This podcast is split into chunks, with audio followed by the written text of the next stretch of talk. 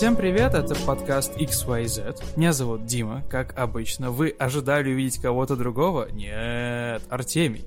Представься. Да. Ты Артемий? М- Меня зовут Артемий, да, что, Ты не кто-то другой. что характерно, да. Что, что характерно. Как прошла твоя неделя? Ой, да знаешь, прошла. Что твоя, я слышал, у тебя поинтереснее что-то происходило.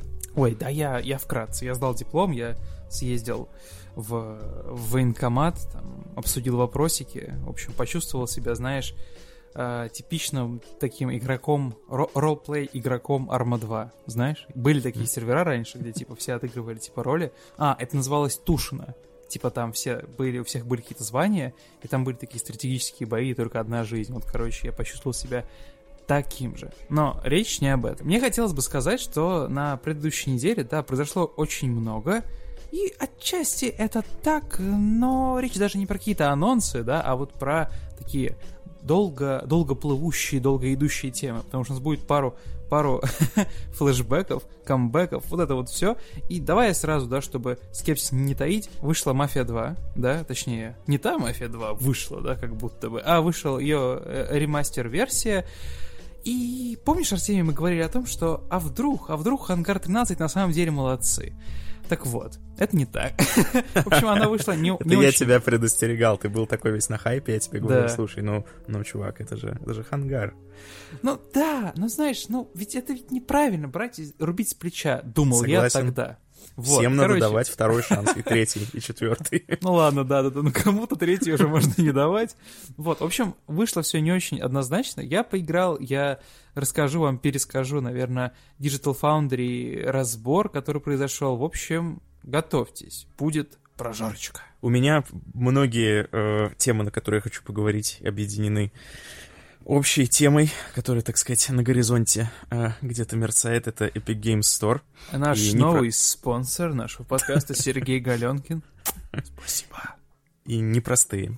Непростые взаимоотношения э, Epic Games Store и всех остальных людей.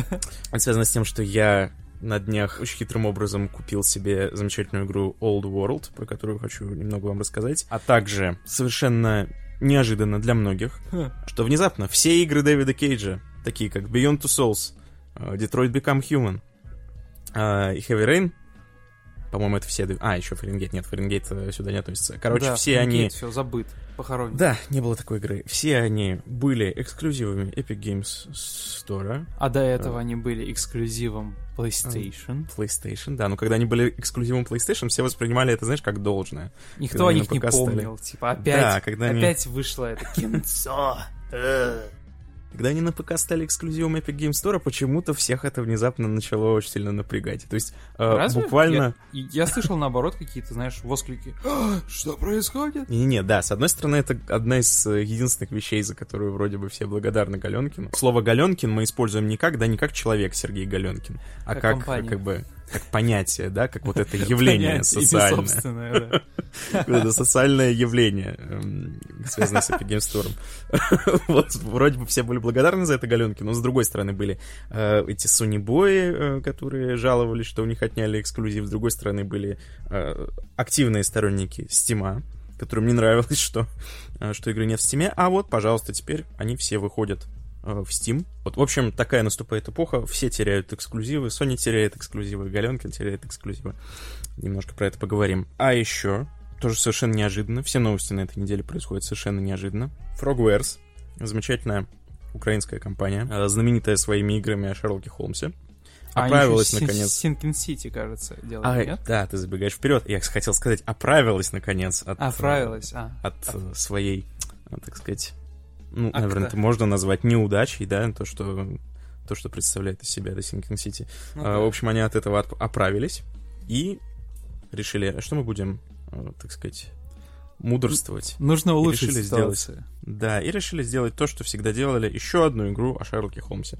Э, И там очень много в этом анонсе, в этом описании игры, которую они представили, э, очень много забавного. Если вы такой же любитель Call of Duty, как и я, вы знаете, PlayStation Plus, следующая игра, которая будет доступна бесплатно для всех обладателей Call of Duty WW2, которая вышла пару лет назад. Я зацеплю за этот инфоповод и расскажу вам об этой прекрасной игре, а точнее о ее карательном мультиплеере.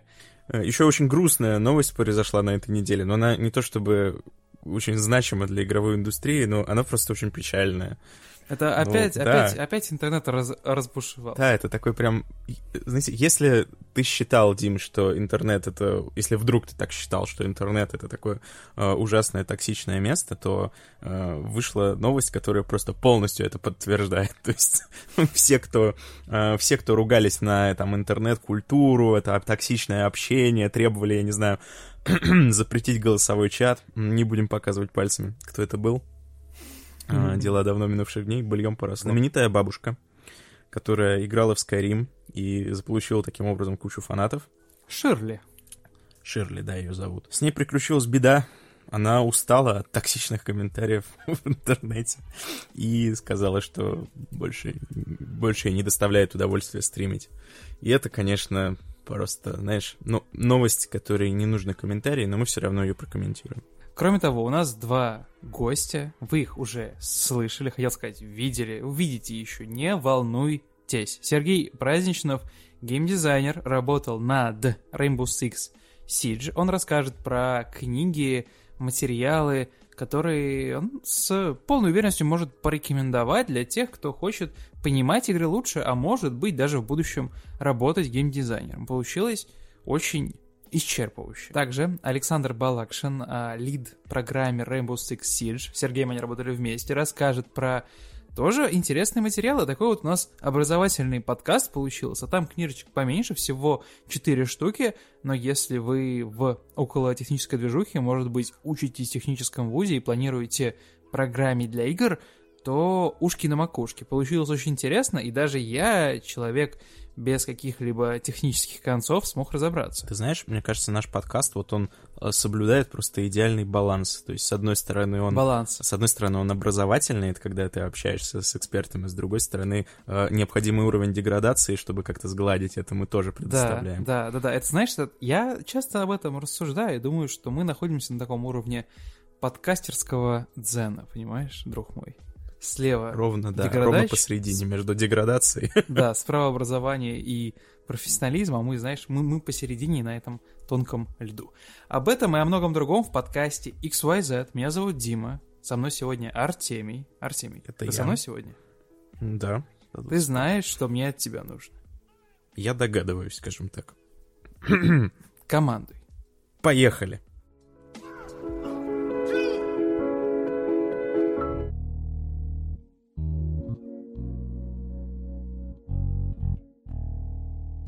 Народ, если вы слушали наш предыдущий подкаст, то вы помните, наверное, как мы обсуждали «Мафию 2». Я рассказывал о том, как я ее сильно жду, как много у меня всего с ней связано, и как будет классно вернуться вот в этот мир, да, улучшенный на моем телевизоре большом 4К. Вот. И как оказалось, а, не все так а, безоблачно. Недавно произошло очень громкое событие, которое должно нас всех объединить в нашем порыве поиграть в это чудо. 2K Games выпустит сборник Mafia Trilogy, подробности которого расскажут 19 мая. В Microsoft уже появилась дата релиза, много деталей, ремейк и прочее. Над ремастером работала студия D3T. Артемий, над чем она еще работала? Ты, кажется, знаешь больше, чем я. Э, Она, по-моему, ничего хорошего не сделала за свою жизнь. Она, по-моему... э, Ну, короче, она тоже делала какие-то ремастеры. Э, Над Шенму она работала, по-моему. Которая тоже не самая идеальная игра в плане оптимизации. Да, ну, в общем, совершенно ничем не примечательная студия. То есть еще более непримечательная, чем Хангар 13. А, в общем, они поработали, потрудились, выпустили Mafia 2 Definitive Edition. И... Ну, как сказать, Артемий.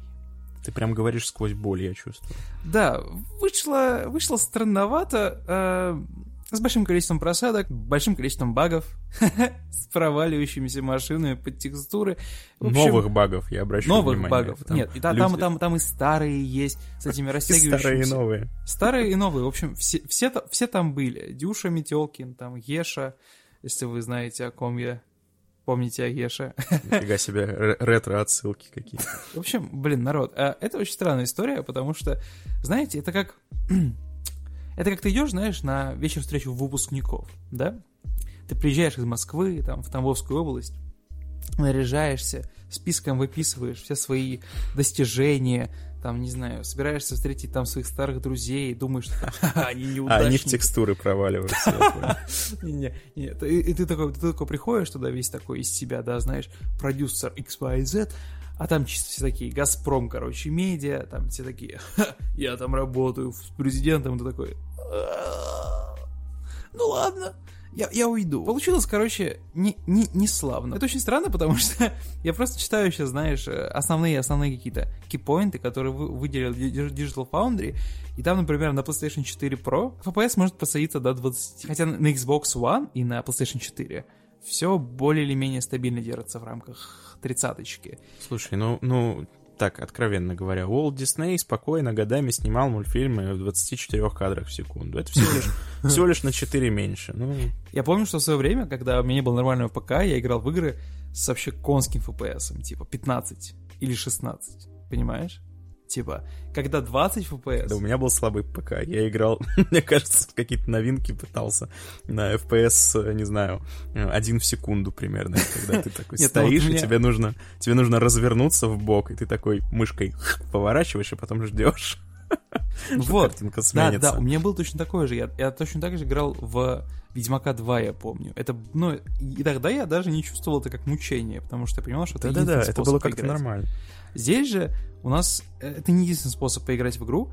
Я не говорю, что в ходе там, да, геймплея это происходит постоянно. Я вот играл на PlayStation 4, не было у меня никаких каких-то просадок, да, ну, ладно, окей, в, в, в самом начале вступления у меня ино- иногда они просаживались именно прям вот до такого мини-слайд-шоу. В общем, игра требует полировки, Э, непонятно, когда мы ее получим с темпами Хангар 13, че- может быть, через две недели, может быть, через три, а может быть, через целый месяц. Что, что можно выделить, да? Не- Есть, может быть, хорошие новости в том, что если вы играете в ПК-версию, да, и у вас до этого была ПК-версия Mafia 2 обычной, то вы Definitive Edition получаете бесплатно. Это классно. И э, на ПК можно запустить игру в 4К 60 FPS, сглаживанием, вот это вот все. Понятное дело, что возможны просадки, да, в касценах до 30 FPS, но я думаю, что очень немногие, да, заметят. А если заметят, то, ну, чуваки, можно потерпеть. я пока играл, не встретил особо много багов. Были, конечно, вот эти вот, как это сказать, а позы персонажей пару раз. Это неприятно, но это было всего пару раз. Казалось бы, ну, это должна была быть история, знаешь, о таком мощном камбэке, знаешь, типа, ха, вот, просто вышибаешь дверь, вот, народ, вы играли в игру, получите, вот, ва- вам есть во что играть, пока мафия там первая, да, ее ремастер версия, пока она там варится, уходит на золото, пока там, не знаю, снимают, снимают пробу, снимают там что-то лишнее. А нет, и тут тоже не все, не все идеально. Даже при том, что специалисты Digital Foundry, которые любят разбирать игры, сравнивать и прочее, столкнулись с большим количеством багов, там и интерфейс отсутствовал, и Джо, это вот тоже итальянский пухленький напарничек, постоянно присутствовал и появлялся из ниоткуда и мешал своим вот этим вот горячим дыханием.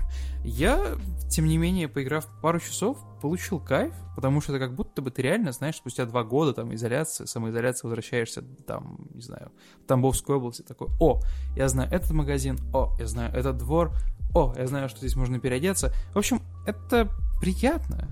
И Хангар 13, и L3T, или как там тебя вообще, выбирайте, пожалуйста, компании, люди, которые собираются разрабатывать студии и там делать прекрасные игры в будущем, или прекрасные ремастеры.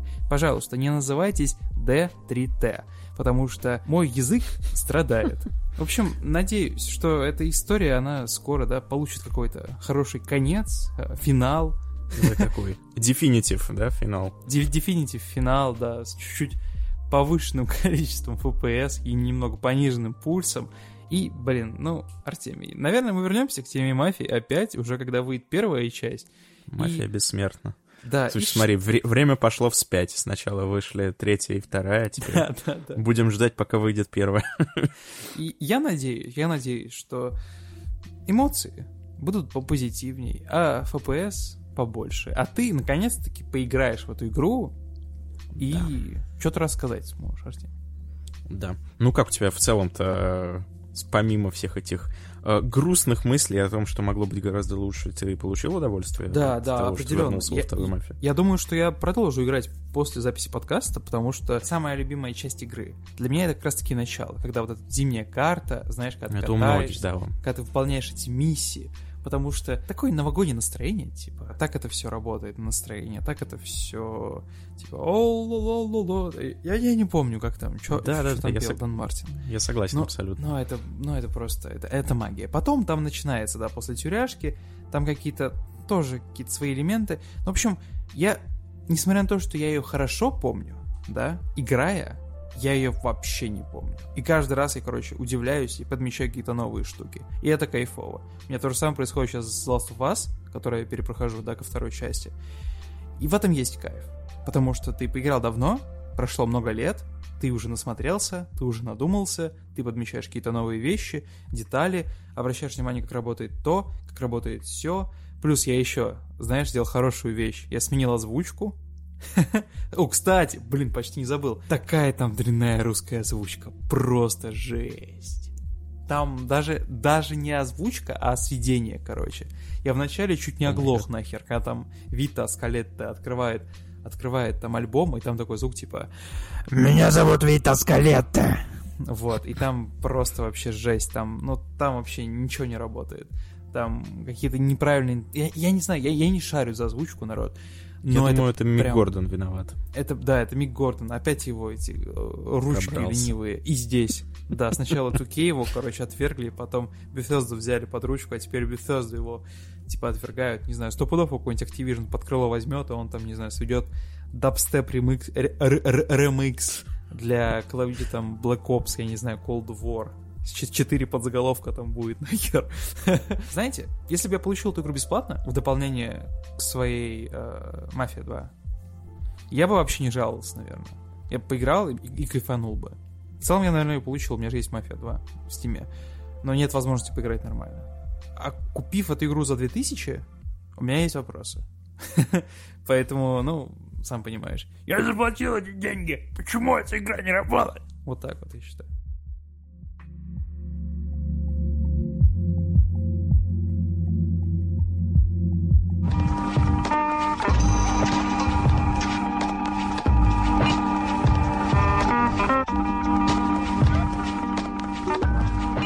Первый комментарий даст Сергей Праздничный. Вы с ним уже знакомы, а если нет, то представлю в очередной раз.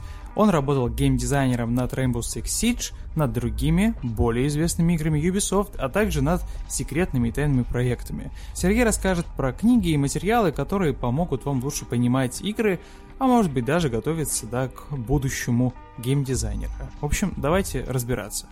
Привет, Сергей! Привет, Дмитрий. Рассказывай, что можно почитать, как можно улучшить свой геймдизайн Vision, вообще для чего это нужно? Да, попробую. На, на самом деле э, здесь я немножко скажу и об околоигровых, скажем, и даже немножко не, об, не только об игровых книгах, потому что mm-hmm Э, геймдизайнер, в принципе, на мой взгляд, э, должен знакомиться с разной литературой и околоигровой тематикой, и, в принципе, там и по психологии, может быть, что-то почитать, и по менеджменту, потому что это специальность такая довольно специфическая. Вот, mm-hmm. но попробую по своему, как бы, личному опыту, чтобы я мог, например, порекомендовать.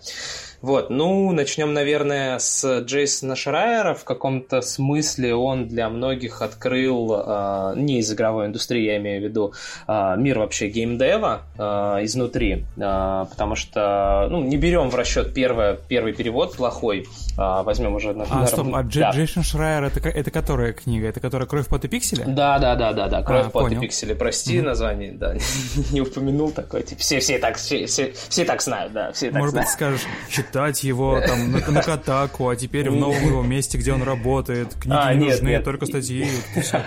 Нет, я именно про кровь, пот и пиксели. А, на самом деле для многих людей не из геймдева она ну, приоткрыла вот эту завесу. То есть это как бы взгляд из-за кулис. То есть одно дело ты сидишь в театре и видишь, да, другое дело, когда ты видишь, какая работа происходит за кулисами. Это действительно некая магия.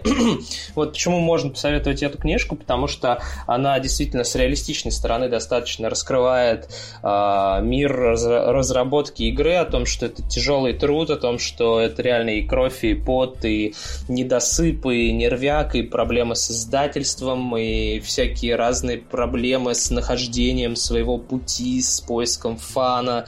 С, мне, еще нравится, с... мне еще нравится то, что там а, все это на примере не какой-то там одной игры, или вот да. типа, игровая индустрия в целом, а там просто берут несколько игр, и там разные совершенно ситуации, например, то же самое Valley, да, про игру, которую mm-hmm. делал один человек, там, да, да, я да. на шее у девушки. Или, например, про то, как а, Нил Дракман а, с Ки... И Брюс Стирли, да. И, и Брюс Стирли, да, как, как, как работал их креативный дуо, как это mm-hmm. все выглядело, как, как разрабатывалось Uncharted 4. То есть эта штука, она не, не просто показывает за кулисье, но она в моем смысле, точнее, ну, в моем, да, на моем опыте, она даже, наоборот, возродила желание перепройти игры. Потому, mm-hmm. потому что она как бы а, раскрывает твой вижен, и ты начинаешь обращать внимание на детали, на которые ты обычно не обращаешь внимания. То есть, не знаю, те же самые мешки, которые там mm-hmm. рассыпаются, да, я ради них скачал игру, чтобы да. еще раз пройти этот момент. Это факт, потому что в этой книжке э, с точки зрения, если вот именно как геймдизайнер читаешь эту книжку, там приведены прям конкретные примеры э, определенных решений, которые были приняты на этапах разработки, и ты понимаешь, а, вот почему они это сделали, это действительно классно. То есть там хороший пример э, с тем же Ведьмаком, э, когда команда CD Projekt начинала делать третьего Ведьмака, mm-hmm. э, геймдиректором они сделали э, главного по квестам. То есть э, у них сразу, по сути, core элементом э, такой направленностью было то, что мы делаем большой открытый мир с нелинейными, как говорится, не FedEx э, FedEx подай, принеси квестами, mm-hmm. да, в котором игрок мог бы э, прям проникнуться различными историями, э, кайфануть от э, диалогов, э, впитать в себя вот этот мир, и это действительно здорово. Ну и там куча примеров, ну в том числе и грустные, потому что вот со Star Wars э, ведь э, oh, да, офигенная команда, да, yeah. э, просто все казалось бы в шоколаде, то есть у ребят все было в руках, но из-за проблем, да, с э, корпорацией зла уже нынче Disney, да, вот такие проблемы проблемы начались. То есть, что лишний раз говорит о том, что это сам по себе, ну, в первую очередь, это не только именно вот геймдизайн, там, программирование, разработка, а о том, что это бизнес, и как любой бизнес, тут есть куча рисков, и вот в том числе вот такие вот э, вещи реально могут похоронить крутые проекты. И, в принципе, это дает э, хороший, отрезвляющий взгляд на индустрию в том числе. Mm-hmm. То есть люди, которые собираются там в индустрии работать или которые работают, ну, они просто уже, ну, понимают, что в любой момент, на самом деле, да, есть факторы, вне зависимости, причем совершенно от команды там и от опыта этой команды. А вот издатель сказал, ребят, все, или там инвестор, а у нас деньги кончились, да что угодно, вот. И эта mm-hmm. книжка очень хороший взгляд дает с разных аспектов. Как с точки зрения геймдизайнера интересно прочитать, так и с точки зрения, может быть, менеджера интересно прочитать, так и с точки зрения вообще истории людей, потому что игры делают люди, и mm-hmm. там конкретные имена, э, конкретные проблемы, и у каждого своя интересная история. Поэтому и мне и эту книжку я читал в оригинале, но и на русский язык она прекрасно была Вторая переведена. Ревизия, второй да. перевод просто фантастический. Просто да, отлично. я, кстати, надо ознакомиться. Я вот в, в, на русском не читал как раз, потому что вышел первый, все начали его поливать э, нечистотами. Да, да, вот. И, Но второй я обязательно прочитаю на русском. Очень интересно, как перевели. Вот. И раз уж мы заговорили про переводы и книжки на русском языке, скажем, не на русском языке, а которые были переведены на русский, потому что от Э, российских авторов, к сожалению, совсем мало литературы по геймдизайну или вообще ну, да, по игровой все, тематике. Все, все, все знают маркетинг игр от Галенкина. Во. Да, да, Почти да. перепутал. Ой.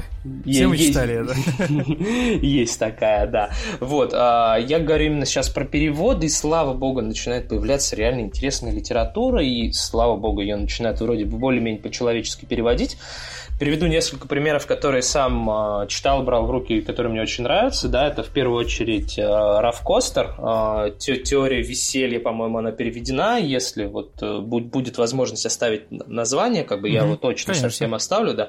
Вот. Э, там э, взгляд идет больше со стороны психологии игрока. То есть э, начинается хороший подробный разбор, почему мы принимаем те или иные решения, или почему мозгу человеческому так легко и прикольно играть в, именно в игры, потому что, да, по сути, игра это упрощенная система некоторая, да, достаточно абстрактная, а мозг как раз привык работать с абстракциями, искать какие-то а, паттерны, то есть шаблоны в различных а, явлениях, да, и опыт, mm-hmm. который мы получаем, мы ну, в любом случае мы его фильтруем через э, свои, да, вот внутренние э, какие-то фильтры, да, взгляд на мир, и поэтому мы его не таким, какой он есть, наблюдаем. Равкостер очень хорошо и здорово это все выводит, и мне очень нравится, и тоже очень неплохо перевели, но скорее здесь больше не про сам геймдизайн, не какие-то практические советы или примеры, а именно mm-hmm. про игроков, про их психологию.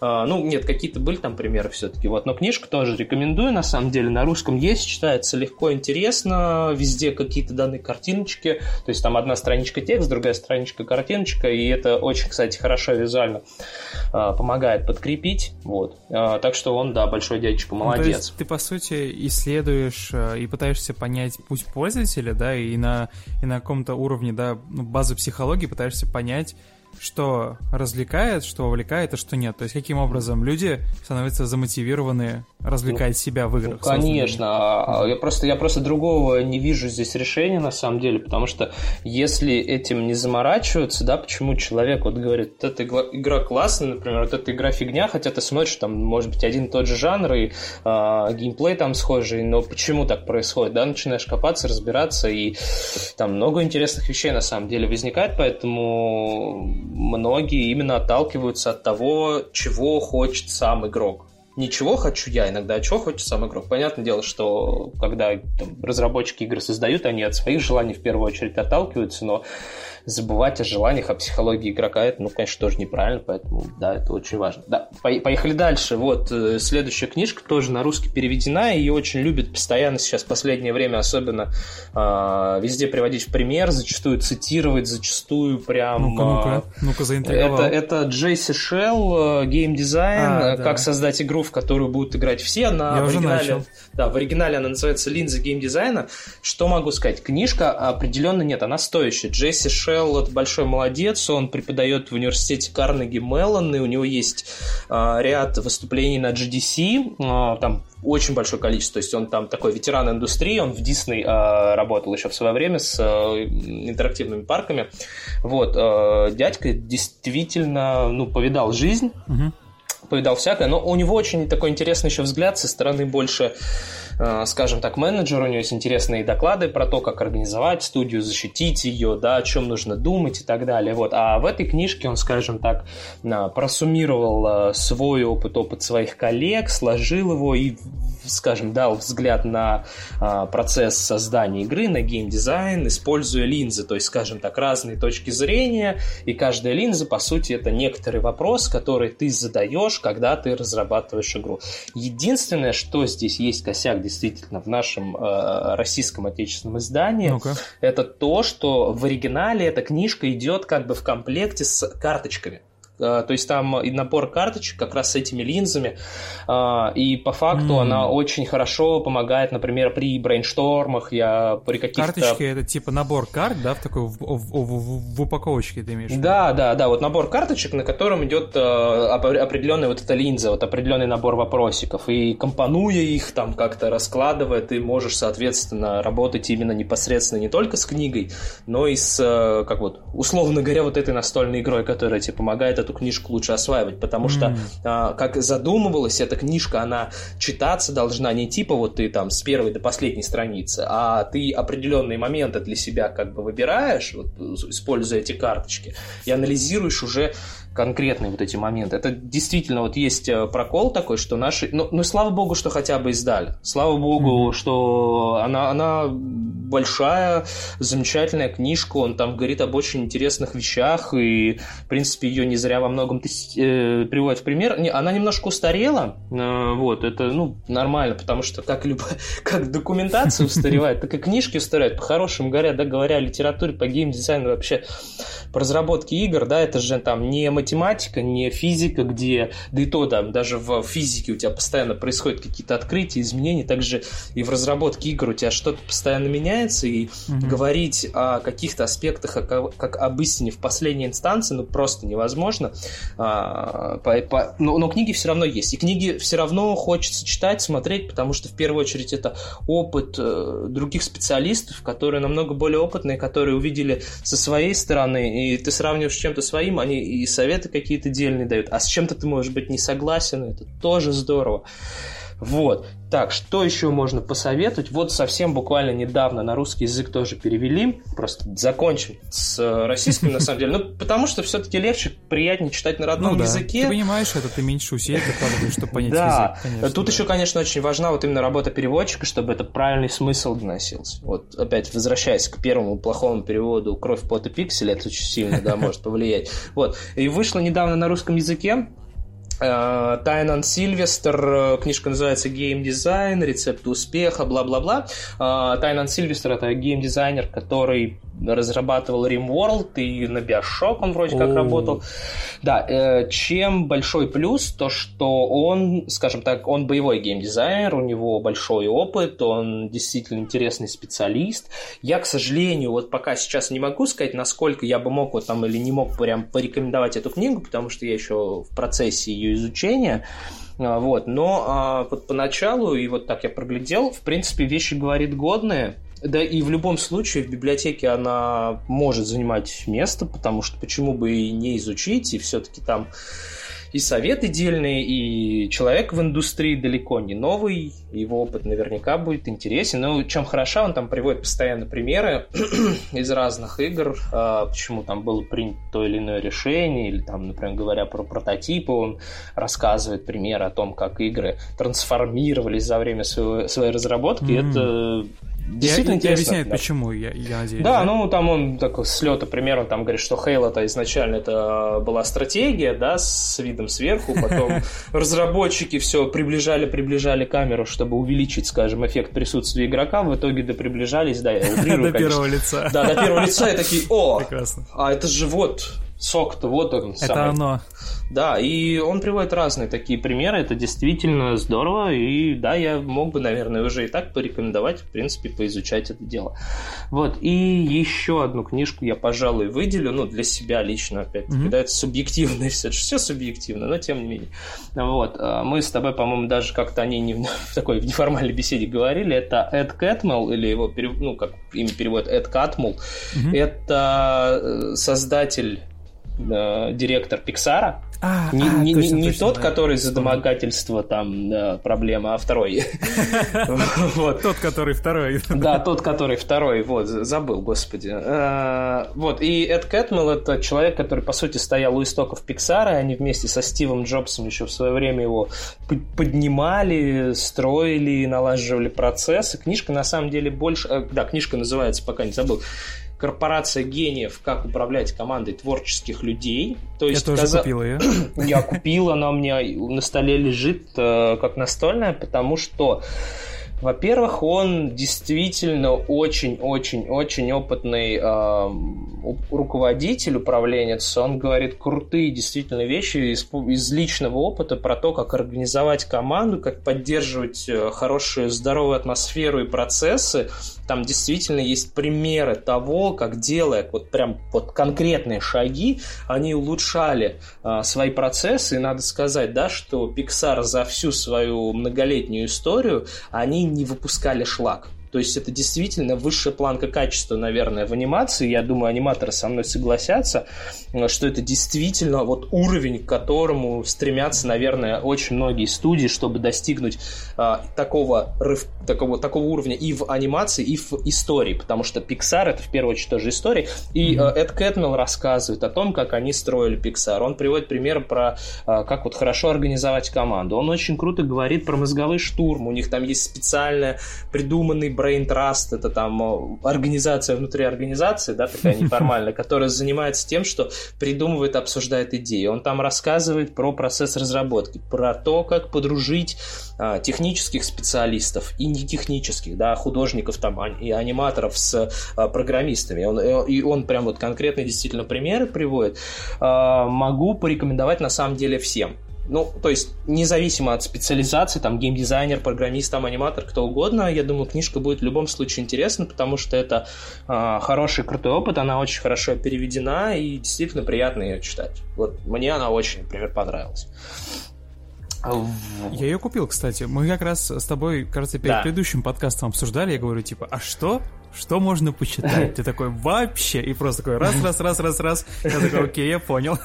Сразу открыл Озон, заказывал, вот они теперь лежат. Вот, ну, я, я советую, действительно, то есть ты читаешь эти вещи и думаешь, ну, казалось бы, мелочь всего лишь дать людям, например, да, просто делать свою работу и доверять им. Ну, ну несложно же, да, а на самом деле за этим стоит кропотливая работа, и именно вот этот момент, как, как научиться доверять и как донести свою мысль, там очень хорошо разложено, поэтому, да, и управленцам можно порекомендовать, потому что многие студии сталкиваются с тем, что э, с начальством какие-то моменты бывают, да, или организация в команде, то есть вот это вот очень действительно хороший настольный пример. Но она не про геймдизайн, да, она не про геймдизайн. Вот про геймдизайн вот я на русском уже сказал. Если говорить уже про, например, иностранную литературу, то здесь э, мне, например, очень сильно нравится, хотя тоже она в некотором смысле устаревшая, это Скотт Роджерс э, Level Up. А, Скотт Роджерс да, Скотт Роджерс это геймдизайнер, который работал на серии Максима, на, на Pac-Man World, там он в THQ занимал э, такую очень высокую позицию. На самом деле книжка это не не назвать, чтобы это прям как сказать, повествование некоторое. Скорее, это больше похоже на некую, скажем, энциклопедию, в которой собраны по ключевым аспектам различные советы и хорошо, в принципе, по полочкам э, что-то раскладывается. То есть, например, там в главе про character камера контроль, да, 3C, а, как это называют, mm-hmm. он подробно просто раскладывает, какие виды камер есть, на что стоит обратить внимание, там, на что стоит обратить внимание там, при, а, там, когда, когда ты работаешь с, над, над разработкой управления, ну и так далее. То есть там про историю он рассказывает, то есть, да, там как, как она строится обычно. Ну, то есть это, по сути, удобный настольный формат в том, что когда ты просто находишь нужную главу, да, открываешь, и очень удобно по полочкам разложено, на самом деле очень часто выясняется то, что э, все уже придумано. Ну, то есть, да, э, там, ходьба в играх, там, бег, он уже придуман давно. Ты там прыжок, ты не придумаешь новый, новый прыжок, то есть он останется прыжком. Ты можешь ну, его да. улучшить, ты можешь на него взглянуть по-другому, да, или на ходьбу там тот же. Или ты можешь как, прыжок как... использовать как, как, как, как возможность подгрузить, например, карту, да, то есть, например, да, когда и... в The Last of Us, я вот сейчас переигрываю первую часть, ага. и там куча таких моментов, где у тебя где, где тебе нужно перепрыгнуть через преграду, и у тебя mm-hmm. начинается, как это называется, контекстное действие. То есть у тебя начинается подгружаться это все. То есть он начинает там сразу ну, ползать. Такой бот, ты теряешь... bottleneck своего да, рода. Да, бутылочное горлышко, это называется, кажется так. Да, bottleneck, бутылочное горлышко для того, чтобы у тебя одна часть отгрузилась, новая загрузилась. Но, кстати, новое поколение, по идее, должно быть... Э, ну, хочется верить. Без этих проблем. Но все равно, Но, там было одно, там было одно, если есть, ты помнишь. Есть, да. Ну, это во многих играх, это нормальная практика. Просто дело в том, что э, если игра хорошая, то ее никакие бутылочные горлышки не испортят. Если игра посредственная, ее не вытянут даже самые передовые технологии и крутая картинка. Потому что игра все-таки, да, это не о картинке. Ну как, не крути. Картинка, вон, можно и какой-нибудь шикарный, э, не знаю, «Любовь, смерти роботы» включить, э, самые такие топовые серии с реалистичной анимацией. Мы отвлеклись от книжек, но все равно это все где-то все это где-то рядом на самом деле.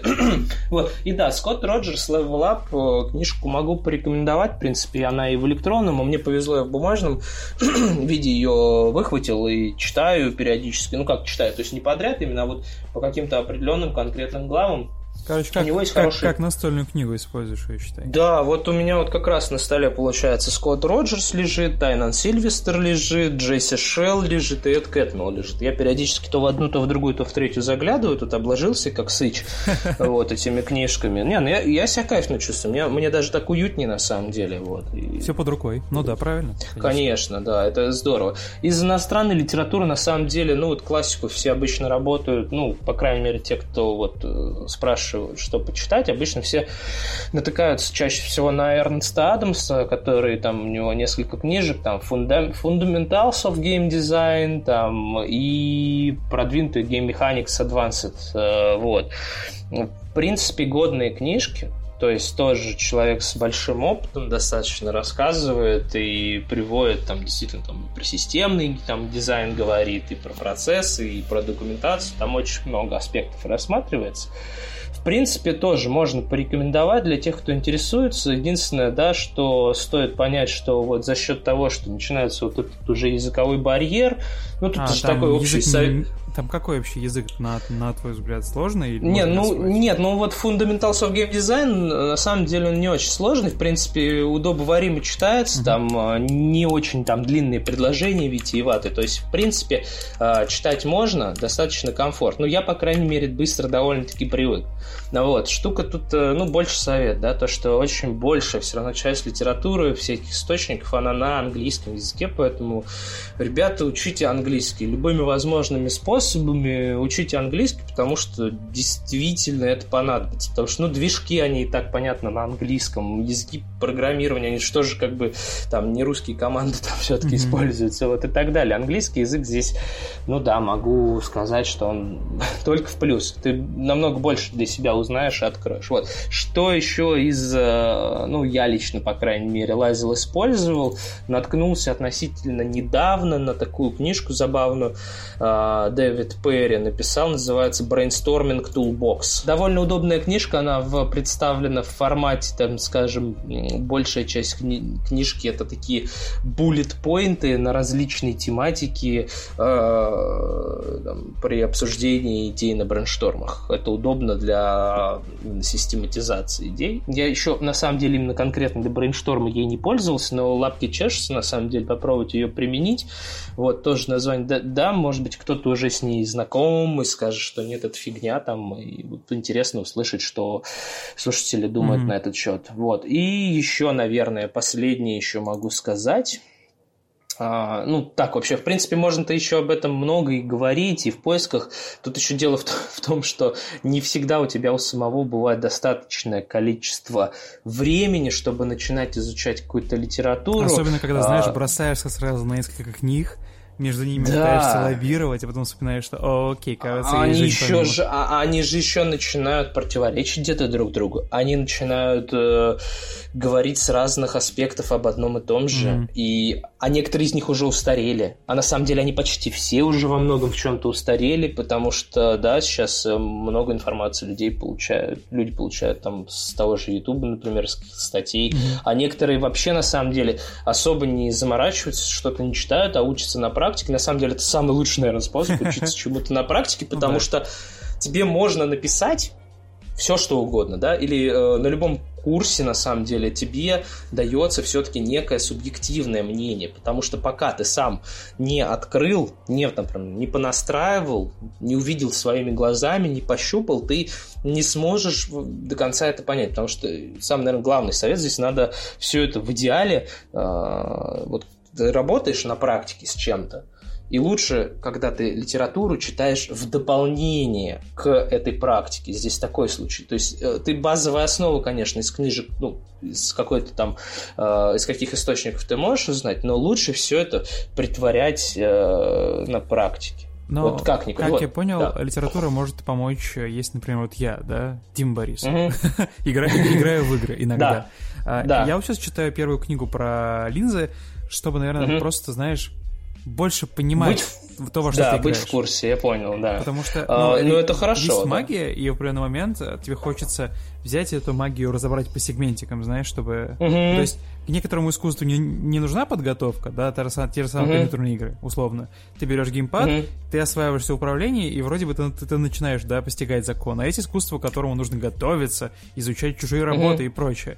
И мне кажется, иногда игры можно сделать более сложными для себя, подготовиться к ним, и, ну, Мгм. в надежде, что ты будешь понимать их больше, со- со- соответственно, получишь больше Кони... А это хороший прям аспект, ты сейчас затронул. Мне вот, вот это действительно некая магия, на самом деле, потому что когда... я тоже люблю играть в игры, да, э, многие из нас любят играть в игры, но когда ты вот как раз не просто играешь, а еще и анализируешь, а еще если ты вдобавок взял какую-нибудь интересную там, книгу, например, или прочитал какую-то интересную статью, mm-hmm. или посмотрел, я не знаю, там GDC какое-нибудь интересное про какую-нибудь игру, например, открыл эту игру, начинаешь ее проходить и начинаешь подмечать какие-то аспекты, mm-hmm. про которые Да-да-да. ты раньше не задумывался, а тут ты их пропускаешь именно через другой фильтр, думаешь, блин, а а, а вот так, вот почему, оказывается, вот здесь это было сделано. Или, а, а можно было сделать получше. Или, а вот это вообще можно было не делать, например. Ну, то есть ты уже, да, я с тобой согласен. Ты, наверное, э, ну, для людей, которые все-таки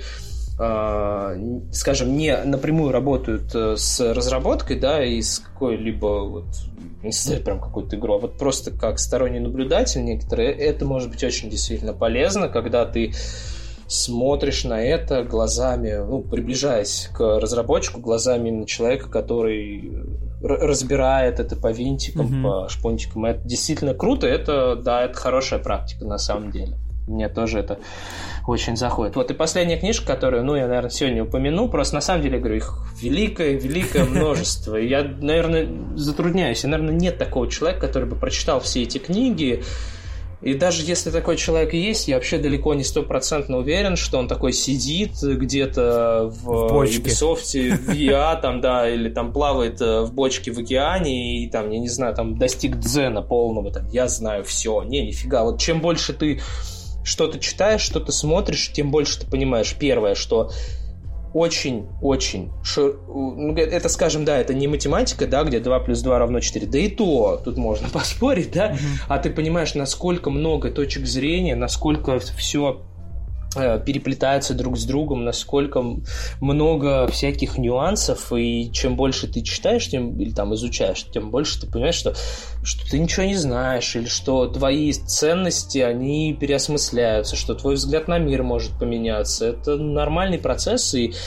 вот я иногда себя чувствую тупым на самом деле, потому что думаю, о, блин, а какой умный человек вот это все написал или придумал, ничего себе. Вот GDC смотришь какой-нибудь, ничего себе, как они классно придумали, а мы вот там из э, мха и шишек что-то попытались, и вот. Но тут опять-таки, да, пытаешься когда, то тогда делаешь определенные выводы. Это болезненный процесс обучения, называю, да. Вот и последняя книжка, которую я уже три раза повторил, это Game Design from Blue Sky to Green Light. Дебора Тодд написала. Э, книжка... Не, не слышал про нее. А... Да, ее иногда на разных форумах упоминают. На самом деле книжка довольно интересная. Она пестрит всяческими примерами, она рассматривает процесс создания игры, соответственно, от именно Blue Sky, от чистого неба. Это такой подход в геймдизайне, когда ты, ну, условно говоря, ничем не ограничен. Вот ты лежишь на облачка, смотришь, и у тебя просто вот, вот любые идеи, прям вот все, что, все, что ты бы не захотел. Это на самом деле интересный подход, и в нем есть свои плюсы. Вот он там и про brainstorm они рассказывают, и про историю, и про персонажей, и про гейм, геймдизайн документацию, какие-то примеры приводят, про pitch, и вот она не очень большая, в ней полно всяческих примеров, картиночек, а, скриншотиков, схемочек. А, есть очень интересные вырезки из различных игр, именно из документации из питчей, из сырых каких-то концептов. На самом деле интересный тоже опыт, и да, могу порекомендовать тем, что она очень хорошо и подробно достаточно рассматривает процесс именно создания игры от идеи и вот до камер, угу. документации и так далее. Так что да. Вот. Ну и еще раз повторюсь, на самом деле тут, наверное, главное это в первую очередь не литература, не сама она по себе. То есть можно прочитать десяток книжек и не сделать для себя никаких выводов. Тут, наверное, можно прочитать одну книжку и так обалденно ее не знаю, применить на практике, что прям вот вау. Тут, наверное, вопрос именно в твоем восприятии и в том, насколько ты можешь какие-то выводы из этого сделать, сложить свое какое-то впечатление или попробовать какую-то рекомендацию на практике. Вот. Или наоборот сказать, а мне это все вообще не, не зашло, не мое, не нравится. Вот я буду делать что-то свое, и у меня получится там по-другому, и оно получится по-другому, скорее всего. А может, вообще не получится. Это тоже нормально. Вообще вот действительно интересно. Но мой личный взгляд, что читать стоит, во-первых, потому что от этого ты не станешь глупее, скорее всего. Это от любой книги, ну, да, да, это верно. будет какой-то опыт, да. А, это субъективный взгляд разных людей, это их опыт, э, их какие-то практические, может быть, рекомендации. И дело твое, следовать им или нет. А может быть, когда-нибудь и ты, там, читавшись кучу книжек, создав там одну, там, 10, там, 20 игр, решишь написать свою, она будет отличаться от там, Шелла, я не знаю, там, или э, Рафа Костера, там, или ты будешь новым Шрайером или Сильвестром. В общем, неважно. Штука в том, что это все, э, наверное, часть обучения часть э, процесса того, когда ты от человека, который ничего об этом не знает, через обучай, а, обучающего гуся от ученика проходишь э, какие-то вот этапы, и если ты захочешь, дальше ты погружаешься в чудесный мир разработки. Блин, я, у меня такой уже толстый список получился, на самом деле. Я уже параллельно из, в поисках изучения, в поисках изучения там Озона, ну, вот Амазона. Для, для, ну, ну вот тут тоже такой момент есть, можно обложиться книжками и к ним никак не приступать. Да, да, да, да. Сидишь такой, типа, книжек много, классно, но времени читать совершенно, да, нет, можно кирпичиками только складывать, как лего. Поэтому не знаю. Но честно, для начала, скажем, для самого лайтового, я бы порекомендовал, наверное, а, Шелла вообще норм для начала, Рафа Костер очень неплохо. А, Кровь, пот и пиксели, само собой, да. И, так, Шелла я сказал, и Кэтмела, да, про, именно про организацию, про атмосферу, потому что это все очень тоже важно. А дальше можно уже более хардкорненькие какие-то вещи включать. Ну, вообще, искать. не забывать, да, заходить на медиум, потому что, ну, есть большое количество форматов, которые прям актуальны, актуальны, актуальны, актуальны. Ну, то есть те же самые э, выступления на GDC. Мы для описания подготовим все названия, без ссылочек, уж простите, но я думаю, что да, по названиям просто, да. можно будет все это найти чтобы это mm-hmm. не выслушивайте там, какой там спеллинг, МакГонигал или МакГонагал. Mm-hmm. Вот, в общем, да, да, все для вас. спасибо тебе большое. У тебя спасибо, я был очень рад пообщаться и всегда, всегда здесь для вас.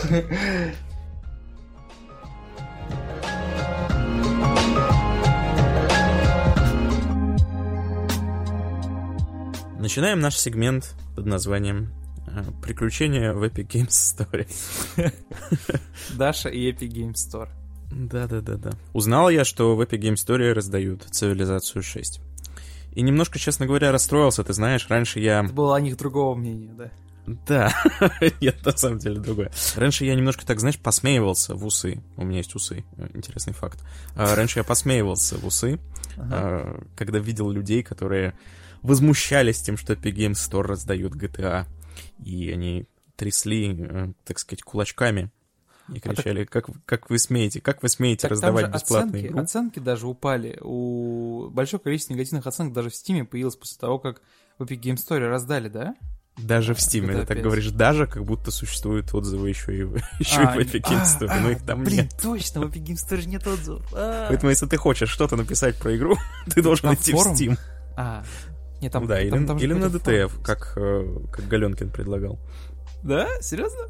А ты не помнишь? Короче, он, он как-то Галенкин появился в комментах, э, в комментах ДТФ, и там с ним ну, в общем, спорили, как обычно, пользователи интернета спорили с Галенкиным, э, и они ему писали, мол, да где же, где же нам обсуждать тогда игры, если не прямо в магазине? Он такой, ну, магазин вообще-то не место, чтобы обсуждать игры. Они такие, а где же тогда? Он такой, да вот на ДТФ обсуждайте.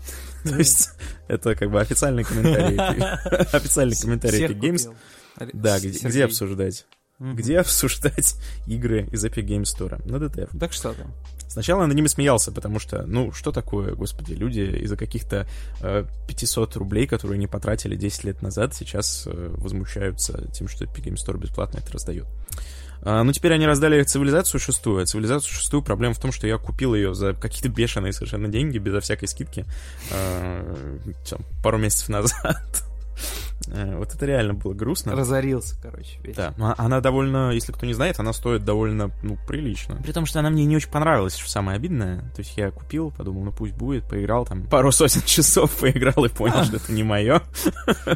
Ну, всем бы так, Артемий, всем бы Не, ну как обычно, понимаешь? Но если цивилизация действительно хорошая, то ты в нее садишься и играешь всю свою оставшуюся жизнь. А если она плохая, такая, ну, никакая, ты несколько сотен часов играешь, как бы, и понимаешь, что это не твое. Ну, потому что как еще играть в цивилизацию, ну come on.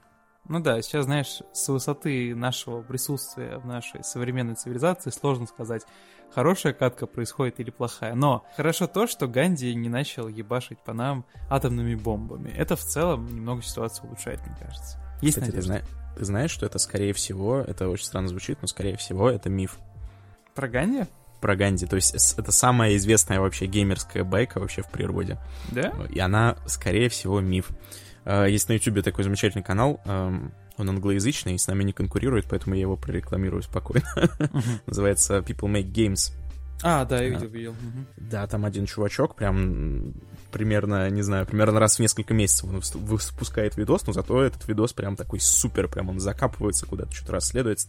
И вот он, короче, задался вопросом, а, а был ли Ганди? Ну, то есть просто он вот это читал, и ему вдруг, приш... вдруг первому, видимо, на планете пришло в голову, а что, если это неправда? Откуда мы знаем эту историю про первую цивилизацию, что в ней якобы был, был Ганди, который всех фигачил э, ядерными ракетами? Потому что, ну, ты знаешь эту историю, все ее знают, наверное, я на всякий случай повторю, потому что якобы произошла уж ошибка. У каждого лидера цивилизации был некий показатель агрессивности. И э, у Ганди он должен был стоять э, типа на минус тысячи, чтобы он никогда ни на кого не нападал. А нечаянно за какой-то там ошибки в программировании получилось, что плюс тысяча. И получилось, что э, Ганди оказался самым агрессивным вообще на свете и нападал просто. просто. Да-да-да, то есть ты просто шел по карте, встречал его, он такой бросался на тебя. да. Вот. Но это опять же легенда.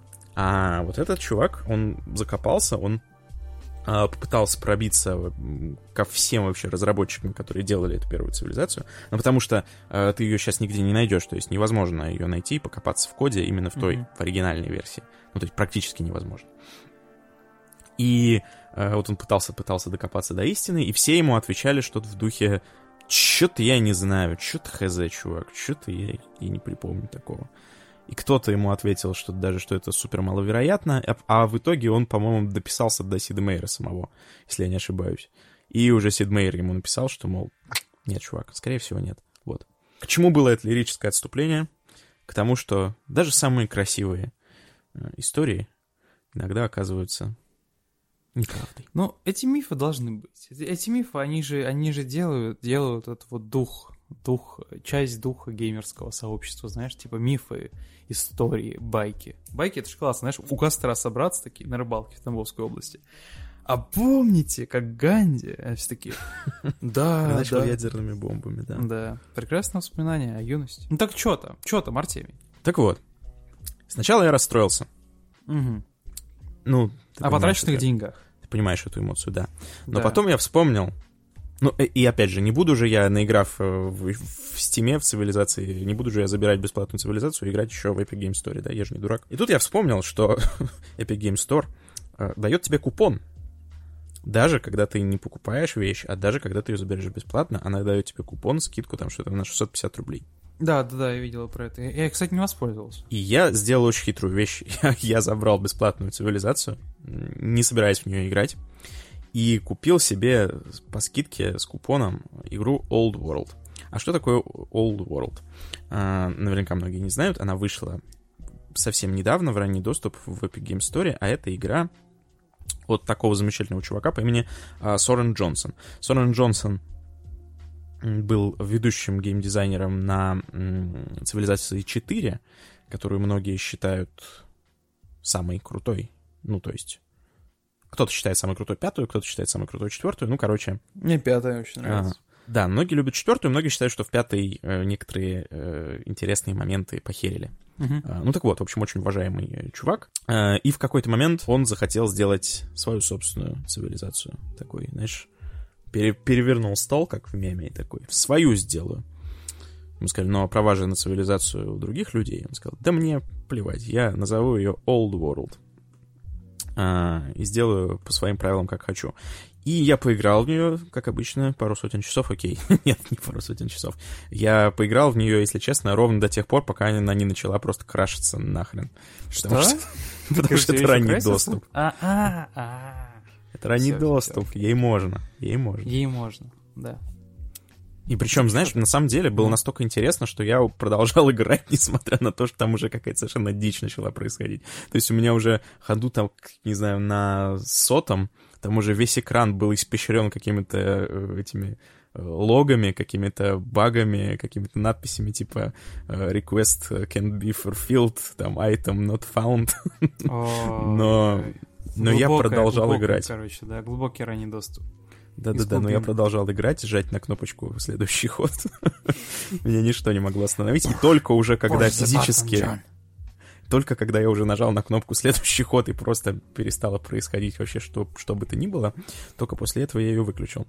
Ну, ну все, пора спать. Да, настолько, да, примерно так. Почему она мне так понравилась? Потому что это получился такой интересный довольно гибрид между э, цивилизацией, собственно, это понятно, она и выглядит внешне как цивилизация совершенно. А, и плюс гибрид с стратегиями парадокс, а, которые я безумно люблю за тот факт, что в них можно отыгрывать роль. То есть ты там не просто, так сказать, кубики двигаешь, то есть ты не просто двигаешь э, там юниты, и они куда-то ходят, и ты получаешь какие-то ресурсы в цифриках, а еще и за этим всем завязана какая-то история, еще и получается такое эмерджентное повествование, если вы понимаете, о чем я, коллега, да, эмерджентное повествование. То есть, угу. да, а, то есть ты э, совершаешь какие-то действия, и в итоге у тебя не только получается как бы просто тупая геймплейная сессия, а еще и получается какая-то интересная история, которая из этого складывается, и ты ее складываешь, собственно, своими действиями. И вот тут эм, Сорен Джонсон попытался сделать что-то в таком же духе, э, и при этом прикрутить это на механику цивилизации. И звучало это, в общем-то, на мой взгляд, потрясающая. Ну, то есть берется, да? берется супер работающая и супер затягивающая вот эта механика из цивилизации, и на нее накладывается, ну, самое хорошее, то есть берется самое хорошее, что было в цивилизации, и на это накладывается самое хорошее, что было в стратегиях от Paradox, и получилось в итоге действительно классно, я всем советую сыграть World World, кому нравится либо цивилизация, либо стратегии Paradox, типа Crusader Kings. Uh-huh. Но, с другой стороны, гибрид немножко странный получился, потому что а, Потому что в итоге-то ты все равно играешь в цивилизацию, в такую немножко абстрактную игру, да, ну, то есть вот это у нас человечек, я его подвинул на, на клеточку, он сожрал ресурсик.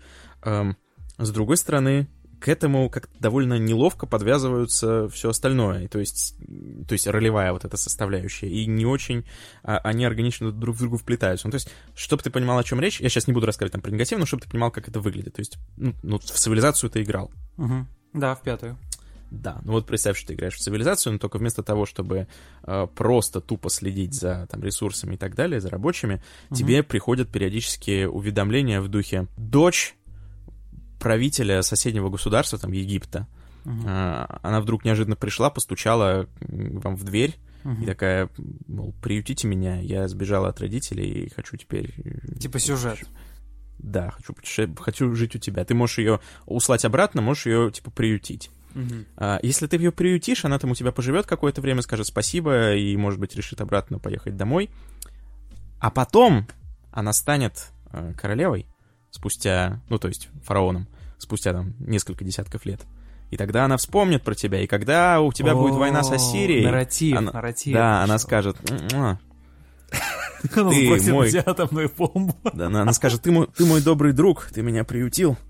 Поэтому я теперь выступлю на твоей стороне. И вот все в таком духе. Ага. Ну и вот э, огромное количество вот таких событий. А то есть у тебя не просто правитель, который правит вот этой страной, который как бы абстрактная такая сила. У тебя целый там двор. У тебя есть твой сын, который против тебя плетет какие-нибудь интриги. У тебя есть э, О, э, жена. Как классно иметь сына, который плетет против тебя интриги. Да-да-да. Какие-то там враждующие семьи, которые ты там построил город, и тебя спрашивают, а какой семье ты его хочешь отдать? Ты его отдаешь семье, там, я не знаю. А вторая расстраивается, да? Да, вторая расстраивается, не знаю, восстание поднимает на следующем ходу. Отлично и тебе приходится, не знаю, выдавать сына за... выдавать дочь за их представителя. Ну и вот... вот выдавать сына за их сына. Выдавать... Нет, такого там, по-моему, нет, к сожалению, да. Не канонично. Ну, кстати, я не знаю, я играл за Грецию. Ну да, по, по идее, в Греции как раз это и должно быть. Да. Так, а, так что да. Нужно писать разработчику не, не гневное письмо.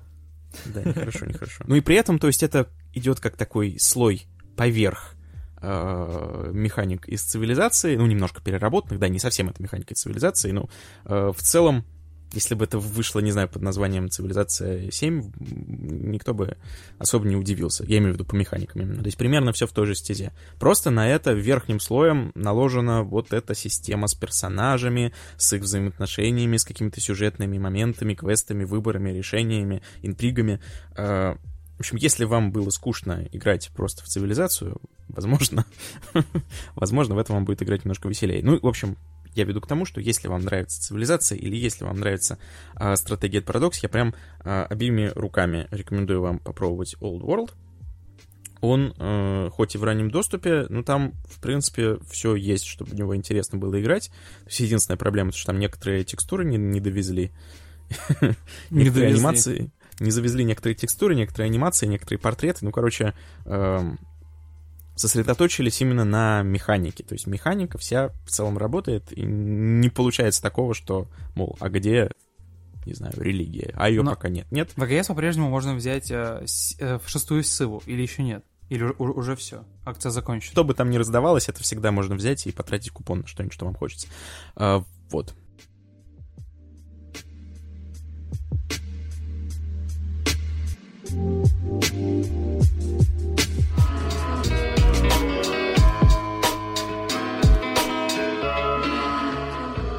Вторым гостем будет Александр Балакшин. Он был элит-программистом на Rainbow Six Siege, работал долгое время с Pirasoft, и он тоже имеет несколько книг и материалов, которые мог бы посоветовать, но уже тем, кто хотел бы связать свою жизнь в той или иной степени, да, с технической частью геймдева, так сказать. В общем, получилось также интересно.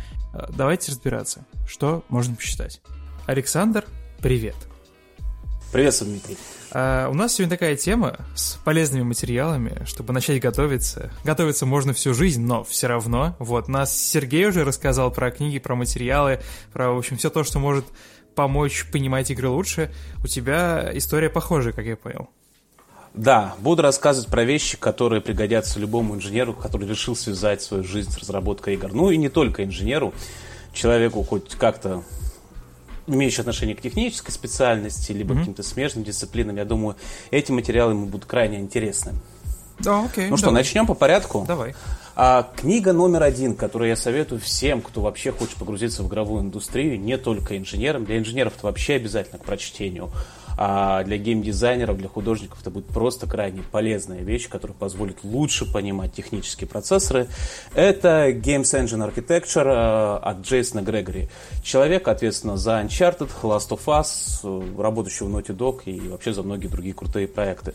Это фундаментальный труд на тысячу страниц. В прошлом году вышло третье издание, дополненное, по-моему, главное дополнение связано было с low-level вещами вот, которое посвящено вообще архитектуре современных игровых движков от А до Я, начиная от простой input-системы, тех фундаментальных вещей, которые лежат в виде математики, небольшого знания по программированию C++, и заканчивая такими вещами, как рендер, физика, геймплейный Ох, код, работа, вещи. анимация, все-все. Нет, крайне серьезно. Причем самое хорошее, что читается легко. А. Вот.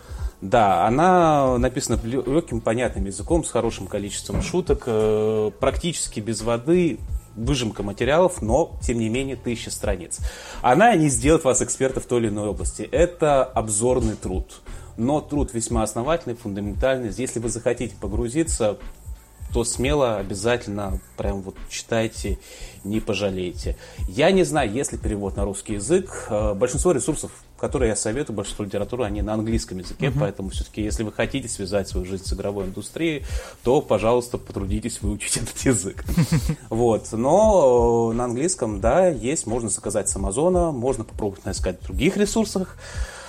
Вот, э, берите, читайте, и как, если вы найдете какие-то вещи, в которых хотите, захотите погрузиться основательно, то в конце шикарная библиография вперед из песни. Вторая книга, и по сути на самом деле не книга, это ресурс, который, опять же, рекомендую всем инженерам, которые хотят заняться разработкой игры, и даже если они не хотят заниматься рендер-программированием.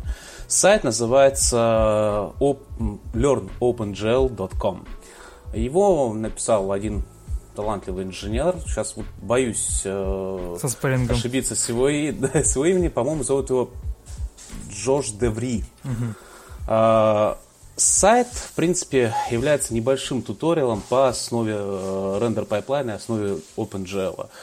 Э, любому инженеру, любому программисту, который, в общем-то, будет заниматься разработкой игр, эти знания, на мой взгляд, не просто полезны, а обязательны. Мм. Все, что мы делаем, это, в общем-то, в итоге отрисовывается на экране. Мы должны понимать, как формируется кадр, как отрисуется, какие стадии бывают в render pipeline е, какие что такое пиксельный шейдер, что такое вершинный шейдер, что такое deferred рендеринг и прочие моменты. Самое хорошее, что на этом сайте все это расписано с примерами, можно попробовать, можно э, протестировать, погрузиться и, в общем, все опять же сделано достаточно доступно, понятным, приятным языком. А для какого уровня примерно специалистов, знаний это все рассчитано?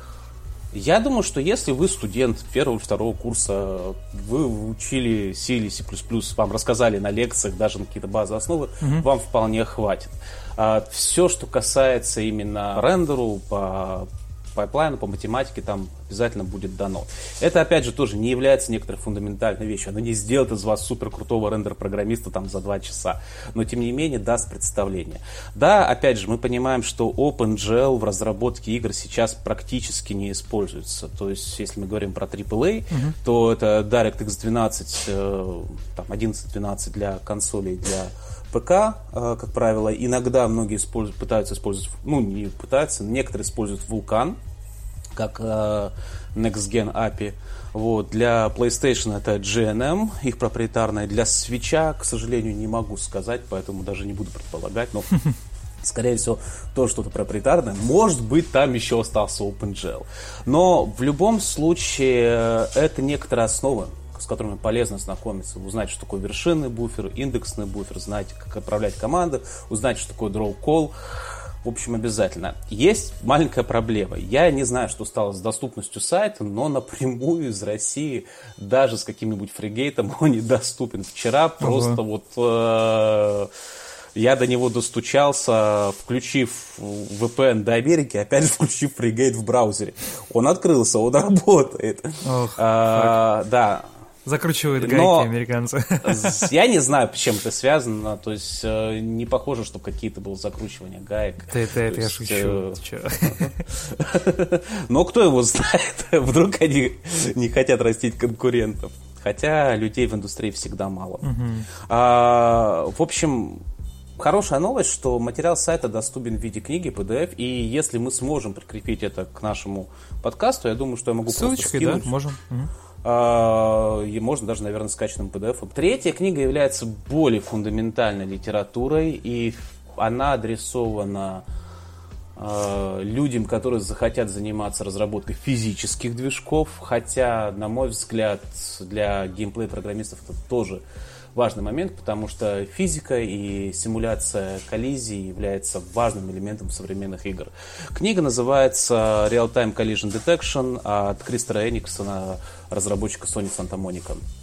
Она именно рассказывает про все математические концепты, лежащие за определением столкновения. То есть, почему два кубика сталкиваются, как просчитать, что они столкнутся, вот, почему мы используем капсулу для представления персонажей, вот, э, как высчитываться скорости и прочие-прочие моменты, связанные с физикой.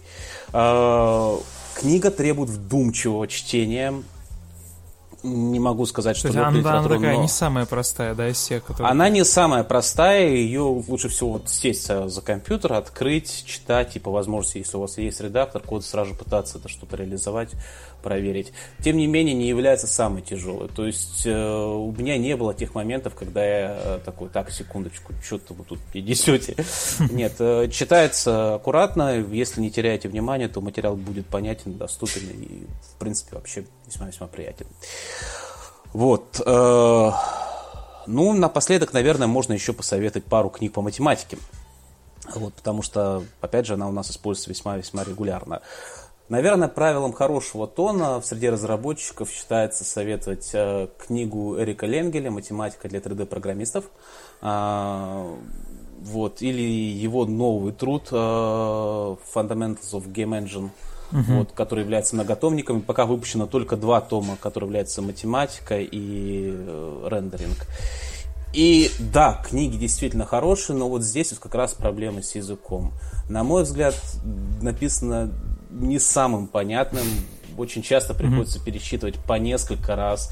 Э, Эрик Ленгель это очень талантливый специалист в области компьютерных наук, PhD. Э, на позапрошлом GDC он выступил с докладом, от которого половина людей... А что за, что, что за доклад? На втором. Uh, Linear Algebra Reinvented. Он рассказывал про алгебру Грассмана как некоторое обобщение над линейной алгеброй вот, через внешнее произведение. Я чувствую, что сейчас наши слушатели немножко подвисли.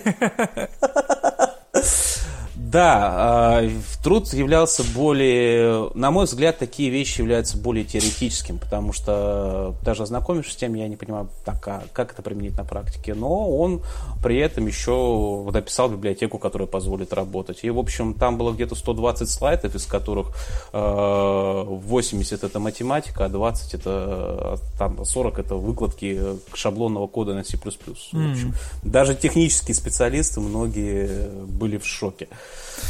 Вот. Но, тем не менее, крайне интересно для общего развития, для понимания таких вещей, как упражнение для ума, это будет. Я вот буквально на, на днях, ну, накануне ознакомился с э, как раз этой главой, вот в его новой книге. Ну, в общем, наверное, с языком там все чуть-чуть получше, достаточно понятно. Можете попробовать рискнуть, но на первых порах вам это может не понадобиться. Поэтому, подводя к тому, что какие книги по математике стоит выбрать. Если вы студент технического университета, то, скорее всего, вам линейную алгебру аналитическую геометрию расскажут на достойном уровне. Вот. Если не студент, то позволю попиарить свою родную альма-матер. В издательстве МГТУ имени Баумана есть целая серия книг по высшей математике, по каждому из ее аспектов. А, в частности, а, за авторством Канатникова есть аналитическая геометрия и линейная алгебра. А, учился по этим книгам, ни капельки не жалею, все весьма понятно, читаете, наслаждаетесь. То есть а, в этой сфере нет такого, как, например, у нас было с геймдизайном, да, что часть литературы, она классная, она строит классную теоретическую базу, но она отчасти может в силу тех или иных причин устареть. Например, здесь же ситуация диаметрально противоположная. Ну, все, что касается технической части, оно постоянно обновляется. Тем не менее, некоторый фундамент всегда остается. Вполне возможно, что лет через 20, например, вот э, совет про learnopenGL.com, он потеряет свою актуальность. Вполне возможно, что и архитектура игровых движков изменится. Если не выйдет там какое-нибудь четвертого, пятого издания, то придется, будет какая-то новая книга, какая-то другая литература. Вот. Тенденции к некоторым революционным вещам, как мы вот видели на примере Unreal Engine, к некоторым изменениям pipeline а всегда присутствуют. Э, скажем так, многие вещи, они актуальны здесь сейчас. Но фундаментальные знания, такие как математика, они, в общем, изобретены уже давно, это 19 век, самый крайний срок, вот, кватернионы, которые придумали Гамильтон, это 19 век. Вот, ничего нового, то, что применимо вот в разработке игр, практически не появляется. Современная математика это настолько э, специфические вещи, что, мне кажется, практическая наука будет их применять через достаточно большой промежуток времени. Так что да, некоторый фундамент всегда есть. И поэтому, опять же, если вы учитесь на первом-втором курсе института, то лучше все-таки немножко напрячься и не прогуливать пары со словами «Да нафига мне эта математика, я сейчас программистом стану, я игры хотел научиться разрабатывать». Тут, ребят, вот это как раз именно про то, как разрабатывать игры. А, а вообще, как ты относишься вот ко всем этим новым, хотя даже, наверное, не новым, а ну, вновь популярным, да, трендовым к самообразованию через вот эти вот Udemy, Coursera, вот это вот все. Это потрясающе. Я в свое время, когда мне нужно было обновить какие-то знания, как раз учился на Курсере, проходил курс по алгоритмам от Тима Ровгардена из Стэнфорда. Из Стэнфорда нет, не из Принстона. Из Принстона у них отдельный есть курс от Седжика. Вот, это потрясающе, это здорово, когда есть такой набор источников, который позволит вам знакомиться со многими вещами. Но, опять же, многие говорят, что зачем мне тогда высшее образование? Ну, не скрою того факта, что для получения знаний в этой области далеко не всегда является некоторым обязательным элементом. То есть мне довелось работать с ребятами, специалистами, которые, как говорится, университетов не кончали, но при этом были великолепными инженерами, очень адекватными, быстродумающими, решающими проблемы. В общем, такой топ of the tops. Вот. Но, тем не менее, в современном мире, если вы захотите устроиться в какую-нибудь зарубежную студию, вам как минимум диплом понадобится. И с другой стороны, на мой взгляд, отказываться от бакалавриата не стоит. Тем более у нас можно его получить за бесплатно. Вот, основы, инженерные основы, они, в принципе, везде практически одинаковые. Думаю, первые четыре курса для вас будут крайне полезны. Самообразование это хорошо, вот, но оно очень хорошо идет в дополнение к э, хорошему техническому образованию. А, Еще раз напомню, что все материалы, о которых мы поболтали, они будут в описании, на некоторых, на некоторые даже дадим ссылочки. А, Вам, Александр, спасибо большое. Спасибо, Дмитрий. Всем пока.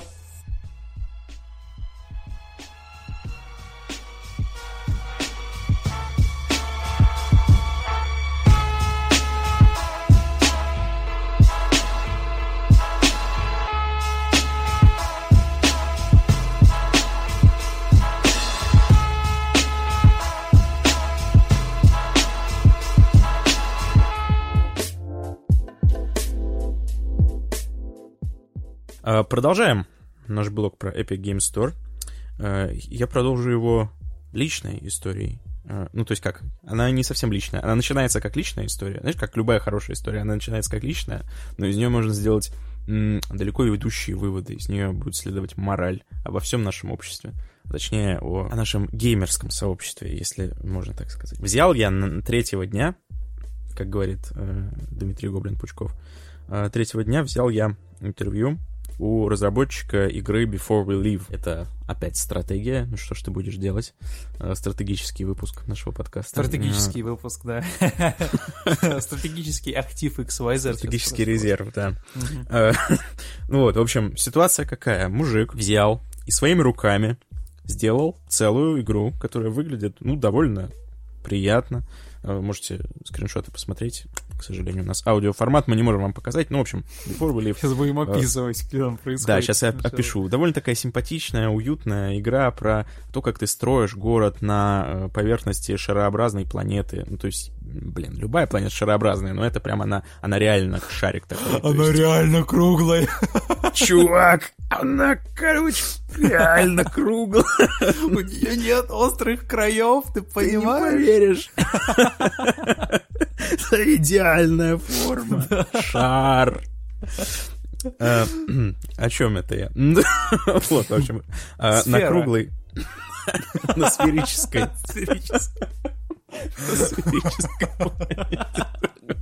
Ты забудешь обо мне на сферической луне. Так, эм, к чему это? всё? Короче, строишь город на сферической планете. Э, Замечательная совершенно игра. Ну так вот, взял у человека интервью о том, как он делал игру в одиночку, как он искал инвестиции, какие, через какие трудности он прошел, как ему, планета.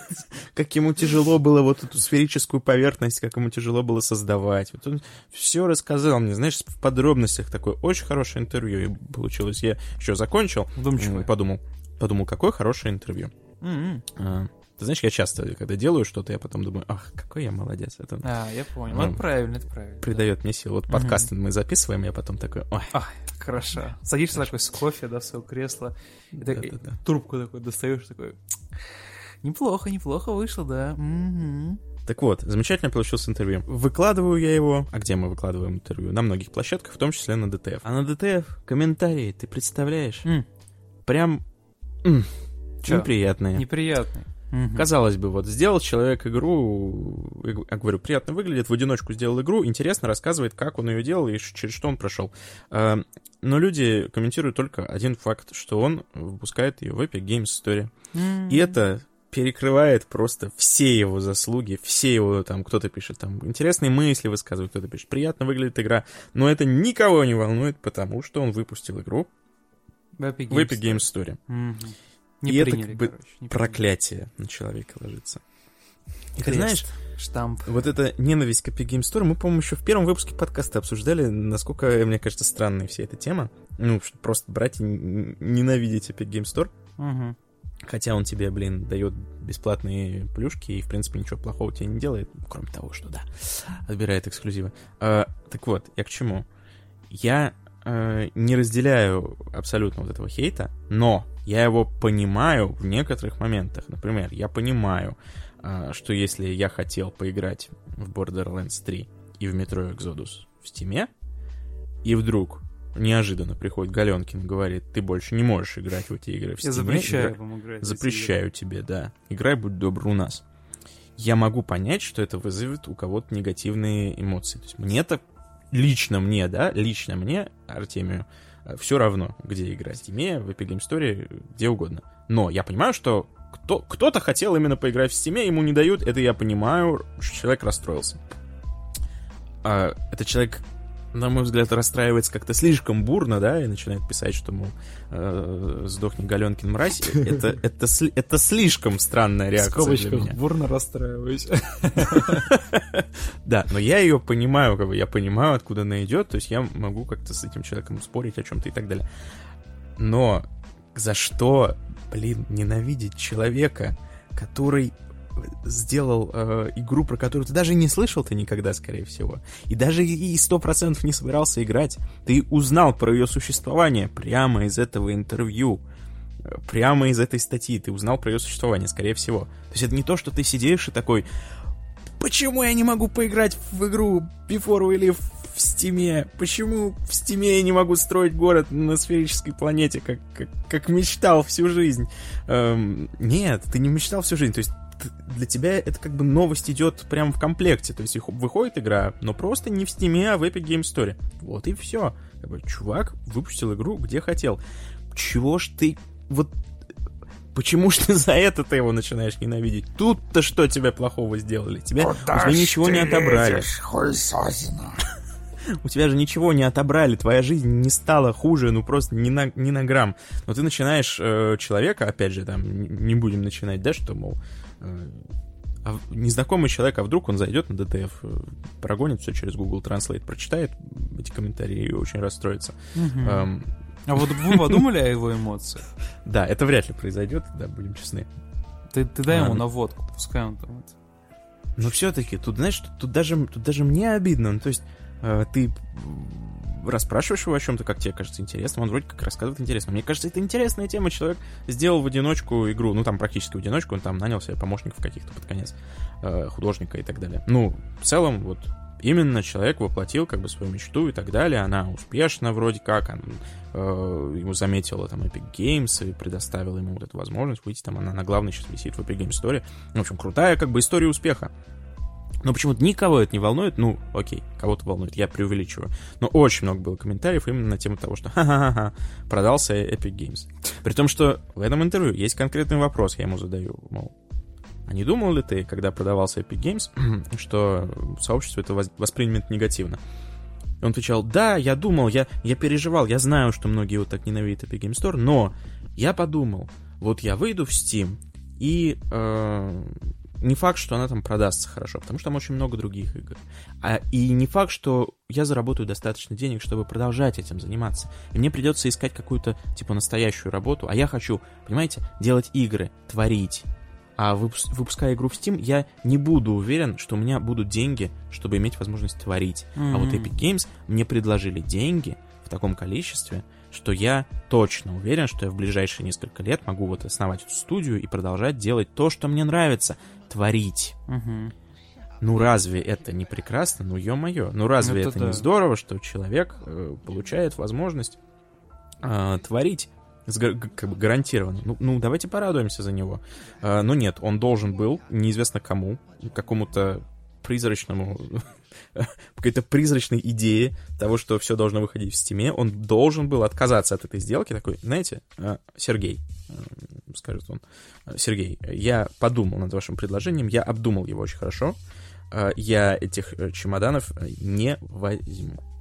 И Галенкин такой, но но почему? Как знаешь, как, как в фильме каком, да, когда э, адвокат, знаешь, от, отказывается от взятки там или судья, он такой, нет, я пойду против вас. И Галенка такой бежит за ним с, с этим с чемоданом пол, полу, полуоткрытым, из него купюры, из него купюры прям валятся прям на дорогу. И такой, ну стойте, стойте! Но, но почему? И он такой оборачивается, знаешь, с такой улыбкой, простой такой честной улыбкой, и говорит, потому что игроки же расстроятся в стиме. что я не выпущу ее. И Галенкин такой, ты, ты тупой, что ли? Я тебе даю деньги. Я думал, ты скажешь, потому что Галенкин, сука. Тоже неплохой punchline. За угол. Да. Ну, а ты понимаешь, мне кажется, что вот люди... э, я не хочу ни в коем случае всех грести там под одну гребенку, да, там говорить комментаторы с ДТФ ужасные люди. Нет, я не говорю, что там все так писали, но многие, было много комментариев а, на эту тему. А, ну, как бы общее настроение такое. И вот мне кажется, что эти люди реально так себе представляют жизнь, что э, вот этот э, разработчик, он должен был реально, вот примерно как я описал, да, абсурдную эту ситуацию, вот примерно так он должен был поступить, по их мнению. Такой, нет, нет, спасибо, деньги мне не нужны, я лучше выпущу игру в Steam, там, скорее всего, э, она не попадет там на главную, ее, скорее всего, там не, даже не заметит, очень высокий риск э, и так далее. И да, я не получу никаких от вас выплат, но но я принципиальный человек, я считаю, что все игры должны выходить в Стиме.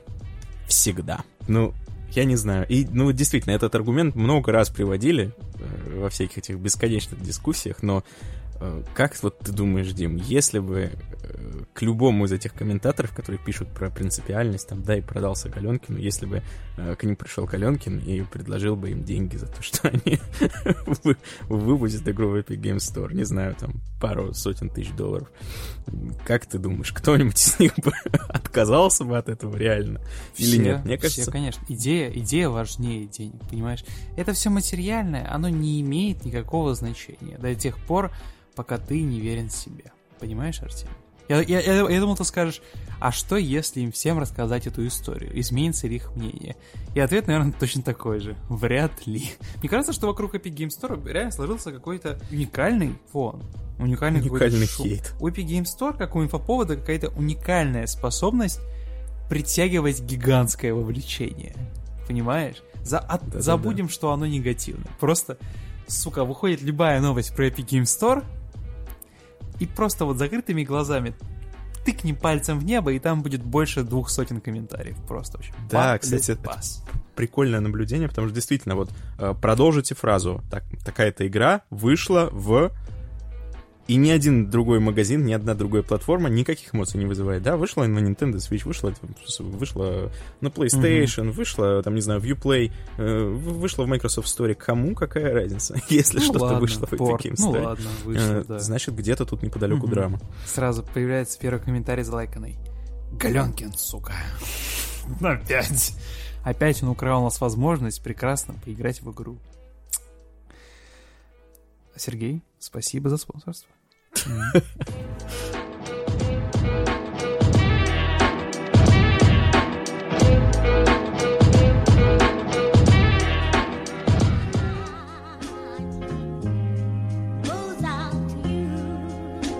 Продолжая тему, а, Артемий, я более чем уверен, что ты играл в игры Кейджа. Все мы играли, а если не играли, то хотя бы видели, смотрели. Вообще, можно ли сказать, что в игры Кейджа играют? Блин, я знал, что к этой шутке что-то все ведет. В общем, нет, я, я смотрел, я нажимал на кнопки. Смотрел, Я не играл. на кнопки, да. Нет, я, я смотрел, как играют другие. А, то есть, нажимал на кнопки. то есть ты смотрел, как другие люди смотрят кинцо, я понял. Да, да, это такой, это, это чисто такой Ready Player 2. Вот, а я, кстати, да, вот у меня- у меня достижение. Я до сих пор не прошел хотя бы одну игру его до конца. Достижение, вот это реально достижение, чувак. Потому что у меня вот лежит uh, Detroit Become Human, я где-то на середине. Я не знаю почему, но что-то меня останавливает от возвращения. Потому что, ну, как-то я... Меня, знаешь, меня так обезоруживает на самом деле то, что там такие большие последствия от твоих выборов.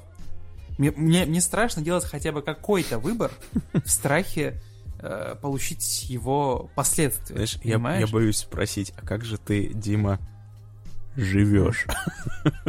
Я не знаю, живу... жи- э, В жизни тут- тоже ты совершаешь выборы, представляешь?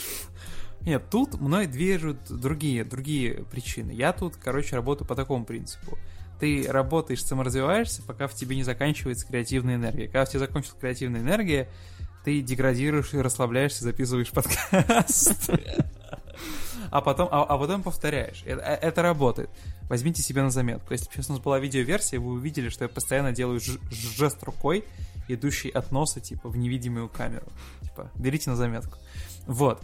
так вот, вокруг чего весь цемент? Однажды весь мир содрогнулся, узнав о том, что игры Дэвида Кейджа, мистера Кейджа, э, теперь не, не эксклюзивы PlayStation, а теперь они вот доступны э, в Epic Game Store. Доступны, опять же... Доступны простым людям. Да, и опять же, да, две, две, две сотни комментариев, три сотни, четыре, в общем, миллион. Там и Галенкин приходил по эту новость, все мы ее читали, все мы там были. А теперь еще одна новость. Но мир как-то не очень строгнулся после нее.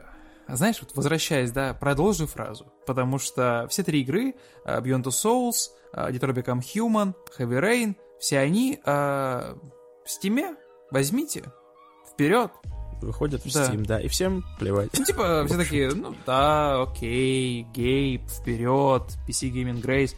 Комментариев мало, э, их, их, их э, окраска смешанная, всем ебать. Ну, типа, ну да, окей, окей, пускай. И это забавно, потому что, не знаю, есть ли люди, которые такие, о, наконец-то, игры Дэвида Кейджа на ПК, официально, в Стиме. Все, беру все три игры, прохожу ее по очереди. Остались ли люди, которые, не- ко- которые не играли хотя бы, ну, точнее, которые вообще не играли в игры Дэвида Кейджа? Мне, мне- мне правда интересно, потому что, ну, мне кажется... Да, слушай, ну я уверяю тебя, я, я уверяю тебя остались. Ну, ты, мне кажется, ты, мне кажется, переоцениваешь сильно Дэвида Кейджа. Нет, нет, я, я, я не говорю про его какие-то э, заслуги как креатора, да, я просто про то, что, ну, его игры недостаточно на слуху всегда. Ну, просто реально всегда. Ну, в том плане, что вот все время, что я э, часто, да, потребляю новости, все, все то время, что я глубоко присутствую контексте, да, игровой движухи, постоянно слышу новости про Дэвида Кейджа. Постоянно, везде. Новые медиа, не знаю, профессиональные СМИ и прочее. Всегда либо там про Heavy Rain, либо про, про Beyond Two Souls. Про, ладно, про, про Beyond Two Souls гораздо меньше, да, потому что, ну, игра вышла. А орел тишины вокруг нее был всегда. Ты знаешь, мне кажется, тут сходятся две вещи. Во-первых, э, она, они настолько казуальны, что про них э, совершенно спокойно могут писать всякие непрофильные Мгм. СМИ, и ничего страшного. Ну, то есть, они прорываются как бы за пределы э, Привычного, да. геймерской тусовки. Ну да, Я да, буду да. продолжать На- использовать наверное, это слово, сказать, чтобы да. тебя бесить. Ам, а с другой стороны, они все, как бы, так сказать, противоречивые. То есть, э, вот что с, что с Heavy Rain, что с э, Детройта же прям подгорело у всех. ну, серьезно. Я, тут я имею в виду уже всякие там игровые СМИ и так далее. Ну, то есть постоянно, э, когда происходят какие-то новости, связанные с творчеством Дэвида Кейджа, постоянно происходит какой-то... эм, э, какое-то возгорание, постоянно появляется, не знаю, э, кто-то пишет статью о том, что Дэвид Кейдж бездарь, кто-то ему отвечает тем, что ты ничего не понимаешь и так далее. Ну, то есть эти игры, они в некоторых вещах очень хороши, а в некоторых вещах очень плохи. И это такое сочетание вызывает вот именно этот момент, когда есть что обсуждать. Мгм. Похожая ситуация, мне кажется, кстати, с Кадзимой. Но, знаешь, э, игры, игры Кейджа принято, да, за глаза так, ну как это сказать, насмешливо, насмешливо презирать формата. За глаза, в глаза не Нет, ну а вот да. когда, нет, а вот когда приедет, когда приедет какой-нибудь Брайан там Декарт на, я не знаю, Игромир, все с радостью пойдут с ним фотографироваться. Потому что, а, это тот персонаж из игры, а, I love you game, man. Там такие были сумасшедшие, да какие были, есть такие сумасшедшие очереди постоянно на фотосессию с ним, он приезжает уже какой второй или третий раз на Игромир. И, ну, на Игромире как-то это все сходит на нет. Я не говорю про то, что там герой из игры, да, он как бы минимизирует, типа, уровень ненависти, но у меня возникает вопрос, есть ли ненависть? Ну, формата... Ну, все говорят про то, что да, это, это не игра. Типа, да, это интерактивное кино, потому что тебе нужно время от времени нажимать на кнопки. И то же самое Бандерснайч Netflix, да, тоже можно считать, наверное, ве- вероятной игрой. Но, тем не менее, какое имеет значение? То есть, если это продукт, который тебя развлекает, это же круто. Ну, это работает. Ну, к Детройту, Детройту ненависть идет с двух сторон. Ну, то есть, я бы даже сказал, наверное, с одной, потому что, а, в общем, все эти мемы про то, что это кино, а не игра, и там только надо пресс X to win, они, мне кажется, уже немножечко уходят в прошлое, э, и все-таки Ну, может быть, я хорошо слишком думаю о людях, но мне кажется, что в основном уже э, сообщество принимает мысль о том, что игра это не обязательно именно бегать, прыгать по платформам и э, стрелять или что-нибудь такое, что есть и какие-то другие, что и- и- игры игры это искусство, хэштег, да, извините. А, Что игры это искусство, искусство может быть разным, и в том числе таким. Все-таки это, мне кажется, уже э, в большей степени массовая общественность принимает эту мысль, чем во времена Хэви Рейна. Вот во времена Хэви Рейна как раз были супер зарубы на тему того, что что это вообще такое. Выпустили, типа, просто на кнопочки жмешь. Ничего, то есть, типа, это не игра. Сейчас, мне кажется, это поутихло. А, а к Детройту идет хейт, как мне кажется, в основном от такого, что ли, э, высоколобого сообщества. В смысле? Ну-ка. А, имею в виду от людей, которые уже настолько преисполнились, э, как идущий к реке, э, примерно, что им вот рассуждения Дэвида Кейджа про роботов там и так далее, они кажутся детскими, примитивными и так далее. И я не могу сказать, что я не отношусь к этой снобской когорте, я тоже в какой-то мере отношусь. То есть, да, когда ты играешь в Детройт, в какой-то момент у тебя возникает э, небольшой кринж в духе, что ой, ой, ну что-то как-то, ну, ну слишком просто, ну слишком в лоб, ну слишком очевидно, ну слишком э, примитивно. Такое есть, как мне кажется. Есть ли у тебя такое? Ну, Не знаю, Арти. Ну, как вот эти шутки про то, что Кейдж там прочитал э, Азимова э, пять страниц, я не знаю, пол книги, и такой, я сейчас сделаю игру про это. И потом еще насовал туда чуть-чуть э, чуть-чуть аллюзий, аллегорий, ну, то есть не чуть-чуть, насовал туда очень много аллюзий, аллегорий там на сегрегацию в США и так далее. Ну, Что все это слишком на поверхности, и мы, понимаешь, мы, снобы, Мгм. да, привыкли потреблять что-то такое более Возвышенное. Эм, более утонченное, Утонченное. что такое более сложное. Ага. То есть включаешь э, сериал на Netflix какой-нибудь там, я не, я не знаю, э, я не знаю, что, что придумать, что назвать. А, я не э, знаю, и- черное зеркало какой-нибудь эпизод про роботов. Черное зеркало, да. да, И ты такой, «М, ну вот тут э, была интересная мысль, вот она раскрыта М. так и так. А с Кейджем он как бы приходит к тебе и говорит, смотри, смотри, роботы — это э, угнетенные меньшинства. А? А? Такой, «Мя». Вот. Я большую часть критики Детройта слышал именно вот с этой стороны, с той, что как-то как слишком просто. А, а с точки зрения того, как он сделан, именно там технически, и как сделаны эти выборы э, реализованы, которые действительно ветвятся. Впервые за долгие годы игра, которая говорит тебе, что твои выборы на что-то Они влияют. действительно это работает. Они действительно Да. на что-то Мгм. влияют, да. И это был даже шок какой-то небольшой, по-моему, у людей, потому что люди включали Детройт с такой, знаешь, кислой миной в духе. Ну, понятно, сейчас, ну, ну да, ну, все сведется обратно, конечно. Даже недоверия не было, да, а именно формата «А, ну конечно, сейчас будет The Last of Us Season 1. Да-да-да. А потом вдруг выяснилось, что там действительно, э, действительно значимые выборы, и действительно люди сделали просто кучу веток, э, по которым действительно можно идти.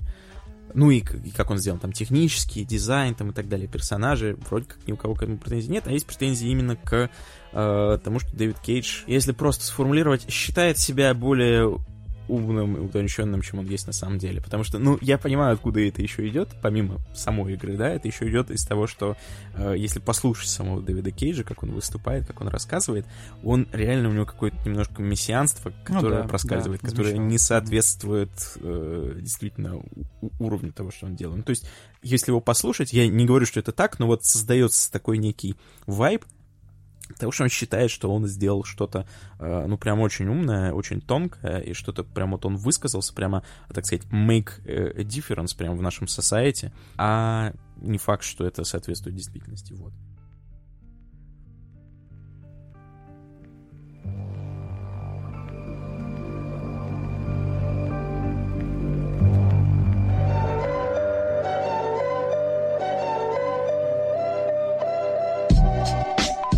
Какой-то мере забавная, с другой стороны, очень печальная новость э, про бабушку, которая играла в Skyrim и стримила это дело и зарабатывала какую-то большую аудиторию на этом. Ну, потому что, ну, это интересно. Ну, кому... Всем интересно, как бабушка играет в Skyrim. Ну, кому? Не, это, прикольное зрелище, я пару раз включал, Действительно, кстати. ну, это очень мило. И вот интернет, жестокий интернет, жестокие реалии довели бабушку до, не знаю, как это назвать, хотел сказать нервного срыва, но мы не знаем, что там у нее. Но, в общем, э, суть в том, что бабушке Что там у стариков происходит в голове, непонятно. Суть в том, что бабушке стало очень грустно. Она читала комментарии злые, э, токсичные комментарии под своими трансляциями. Там Ей постоянно стало- ей все предлагали проходить какие-то другие игры, э, постоянно просили там понять ее, что в игре есть большое количество механик. Ну, то есть говорили достаточно ей очевидные вещи, как-то, знаешь, так снисходительно. А она такая пишет. Я не обязательно объясняться. Я не... А, блядь. Так, не надо, Дима, не надо. Ну как ее озвучить? Моим голосом, что ли? Вот так. Я не обязан объясняться. Я шучу. Топишь. Ну вот, в общем, бабушке стало грустно из-за того, что ей писали комментарии на тему того, что куда ей пойти, что ей сделать, э, в какую игру играть, какими Она сама во всем разбирается. Взрослая дама. Сама Да, она просто делала, знаешь, она де- делала то, что ей хотелось. То есть она, там, не знаю, Ролл-плей, отыгрывала персонажей, придумывала историю. Она фантазировала, играя. Это очень круто, кстати. Я, я раньше тоже так играл, когда был Конечно. молодым. там. Конечно, Всё. так в этом как бы и заключается смысл ролевой игры, как мне кажется. РПГ — это же role-playing game. А мне кажется, Мгм. мы стали об этом забывать. Ох. Да, сейчас все, знаешь, включают Skyrim. Да, включают Skyrim. Сейчас. 9 лет прошло. А Что сейчас включает молодежь, Дим? А, Молодежь включает трейлер. Ghost of Tsushima. Короче, включают э, игру, которая называется RPG. И такие, так, ну, в общем, я не знаю, я избранный Девакин, мне нужно сейчас прокачаться туда-сюда, пройти такой квест, такой. А на самом-то деле, RPG, ты должен э, представлять себя этим персонажем, ты должен пытаться его отыгрывать. И вот бабушка, я так понимаю, да, примерно вот этим и занималась. Но Долгое пользователи- время. Она Да, ну. делала это там что-то для парочки людей. Говорила, что, ну, мне не важно, сколько меня смотрят. Я делаю это, потому что мне нравится. Типа, вот, вот, вот, вот, типа, try me, bitch. Мгм. В общем, да, новость действительно печальная. Заставляет задуматься о том, что если уж, черт побери, бабушку, которая играет в Skyrim и транслирует это, или она видео записывала, да, извините, э, что если даже она получает какие-то негативные, токсичные комментарии, которые ее очень сильно расстраивают, то что же говорить о ком-то другом? То есть баб- бабушка, мне кажется, бабушка, играющая в Skyrim, это человек, которому, ну, ни у кого не поднимется рука написать ему что-то злое и токсичное. Ну, то есть, come on, какие, во-первых, могут быть к ней претензии, во-вторых, э, ну, это же так мило, в-третьих, ну, вообще она бабушка, ну, как ты можешь расстраивать бабушку какими-то там комментариями в чате? В общем, если э, есть в мире ситуация, которой, как мне казалось, никто бы никогда не написал м, токсичный комментарий, вот это она. Но если почитать э, там комментарии, те, кто и вообще всякую аналитику, аналитику, да, аналитика на тему бабушки, которая играет в Skyrim, э, если почитать, то выяснится, что многие говорят, что СМИ неправильно подают эту новость, что э, на самом деле это не было никаких там хейтеров, они просто э, просто довольно настойчиво рекомендовали бабушке заниматься теми или иными, вещами. То есть они ее не хейтили, не писали ей, как, э, мол, э, ты ничего не понимаешь там в игре и так далее. Ничего такого вроде бы не было. И вроде бы как она расстроилась на ровном месте. Но Ну, в ну да, Тем ну, не менее. бы, ну, это ее право. Ну, то есть, блин, мне кажется, что да, возможно, новость немного раздули. Мне очень понравилось, что на ней 20, там, одна тысяча просмотров. Вот. ЛТФ. Да, да, да. Ну, это милая история, которую хочется прочитать, потому что тебе, ты видишь ее в ленте, такой думаешь, Очень, блин, Дима, милая история. Бабушку расстроили, нет, она бабушка, больше не хочет играющая в. Skyrim, это мимо, милая история. А когда ты читаешь, что ее расстроили, ты такой, так, кто это Кто сделал? расстроил бабушку? Кто- да? Кто Кто расстроил, кто расстроил Ширли? Дайте мне этого ублюдка нахер. Заходишь, читаешь, а, а там написано «Бабушка Скайрим». Ты такой, «М, какой можно по- подвести итог? Ширли, если вы нас слушаете, играйте как вам хочется. Play as you like, а haters gonna hate. Вот такой я могу вынести урок из данной ситуации. Ты сам согласен, Артемий? Да, согласен. Аминь. Играйте в Skyrim до, до седых волос.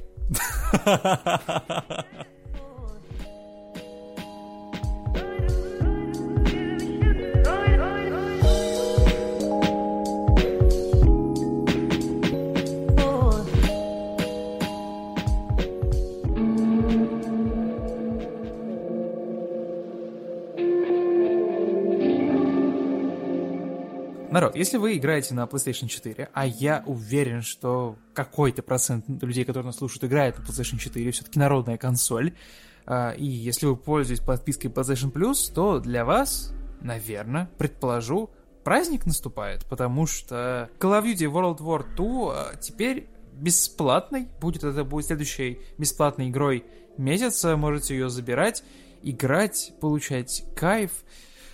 Непонятно, насколько это актуально, да, имею на руках прекрасный, бесплатный а, Warzone, но, но, но тем не менее. Сюжетно мне она очень понравилась, и я провел много времени в мультиплеере. И вообще, у меня даже, знаешь, картинка немножко наложилась. Сейчас же в Штатах эти вот праздники идут, типа, ну, не праздники, а эти памятные даты, типа Memorial Day, вот это вот все. И как-то, ну, актуальненько, актуальненько вышло. Я более чем уверен, что американская аудитория кайфанет, еще раз пройдет сюжет. В целом, да я, наверное, тоже был бы не против еще раз пройти сюжет, потому что достаточно быстренький. Ну, игра тоже такая веселенькая. Но речь не об этом. Я вам уже рассказывал, что я люблю Call of Duty, правильно? Ну так было вот. дело, было дело, было пару дело, раз, да. или три, или четыре, даже не знаю. Call of Duty World War 2 я люблю меньше всех. И не за ее сюжет, сюжет классный. И она выглядит очень, кстати, классно. Была та игра, с которой Call of Duty начали выглядеть ничего так. Ни, нифига себе. Как. В то время, когда еще Call of Duty Battlefield постоянно сравнивали, да? Кстати, заметила, что уже, уже перестали, потому что Battlefield... Перестали, да, устали да, как будто. Устали как будто бы, да и Battlefield как-то марку там потерял, короче, ну как-то как ситуация изменилась. Мне кажется, что у Call of Duty World War 2 самый ебаный мультиплеер, который вообще когда-либо был а, у серии Call of Duty. Концептуально он тот же, стреляй, бегай, убивай, но какой же там кривой баланс? Ё-моё. Я в то время, когда играл, э, умел играть на геймпадах в шутеры и в Battlefield 1 там просто убивал и уничтожал. А, когда я пришел в Duty World War 2, давайте я буду называть WW2, мне начали сносить башню. Просто раз за разом, раз за разом. Короче, в этой игре очень легко умереть. В этой игре долгое время был набор охеренно дисбалансных стволов, которым все пользовались, и просто каждая попытка поиграть, да, получить удовольствие как-то, заканчивалась тем, что тебя 40 или 50 раз подряд закатку просто из... превращают, знаешь, в дрявый сыр. При условии, что ты там убьешь кого-то пару раз. Кто-то, наверное, умеет играть э, в соревновательные игры и, ну, знаешь, спокойно относится к этому. Не рейдж квитит, учится, извлекает опыт, а потом играет хорошо. А я вот из тех людей, кто орет, пока играет, и тот, кто швыряет джойстик об стену, когда у него не получается. И как ты мог понять, эта игра знатно потрепала мне нервы. За все те, там, сколько, 50-100 часов, которые я в ней провел, я так и не научился в нее хорошо играть. Потому что это просто невозможно. Потому что это просто было нереально. Типа, люди, которые не играли, это просто какие-то сраные монстры, потому что это было просто невозможно. Тебя убивают каждый раз. Там, там еще, сука, спавны были.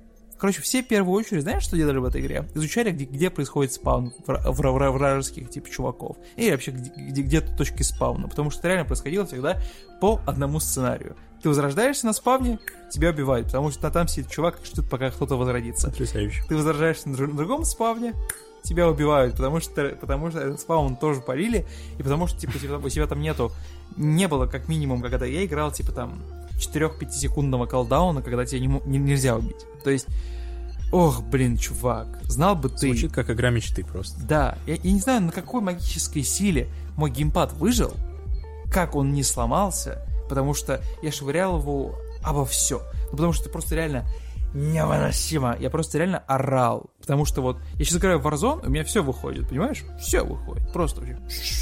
Там достаточно долго тебя нужно убивать, там есть шансы, там, короче, можно подсуетиться. Даже несмотря на то, что ты играешь с людьми, да, у которых клавиатура. То есть там кроссплей в Warzone. А тут Люди на геймпадах. И это просто кошмар. Народ, если вы будете играть в ВВ2, поиграйте, пожалуйста, в сюжетную линию и удалите эту игру. Не совершайте моих ошибок, не идите в мультиплеер. Да, он может показаться веселым. Да, это Вторая мировая война.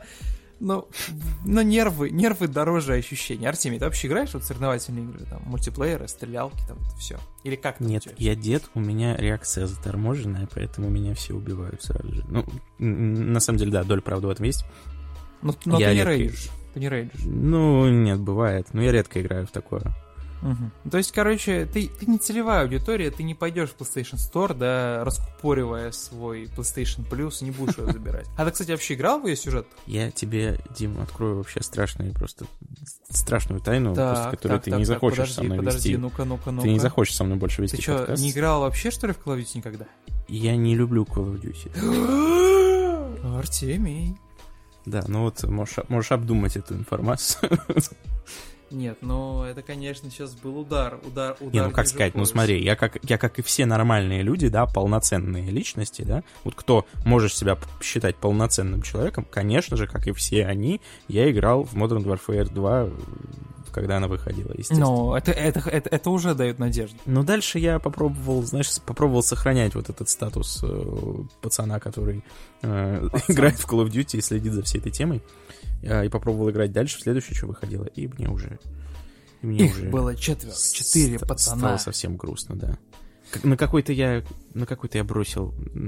Нет, мне кажется, что если у тебя вдруг World at War, появится- по-моему, она называлась. Была такая? World, Wor- World, World at War. War. Да, да, хорошая, хорошая, да. Одна, одна из лучших, кстати. По, Да? по целостности, да, по, по, по событиям. Вообще, в целом, как, как, как развлекалова, она, мне кажется, идет прямо, знаешь, следом за Call Modern Warfare 2.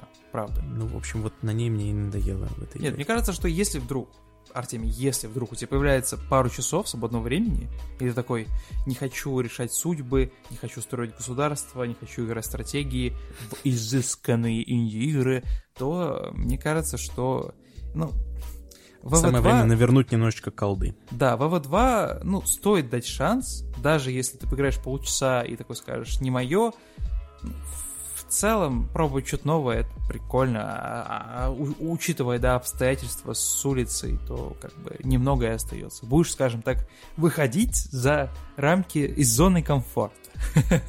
Ты знаешь, мне кажется, иронически звучит, э, э, звучит предложение пробовать что-то новое в контексте колды, когда, наоборот, все ругают колду за то, что она не меняется, и постоянно одно и то же, одна и та же игра выходит. Но знаешь, для тебя все старое станет новым, потому что ты, сука, не любишь колду!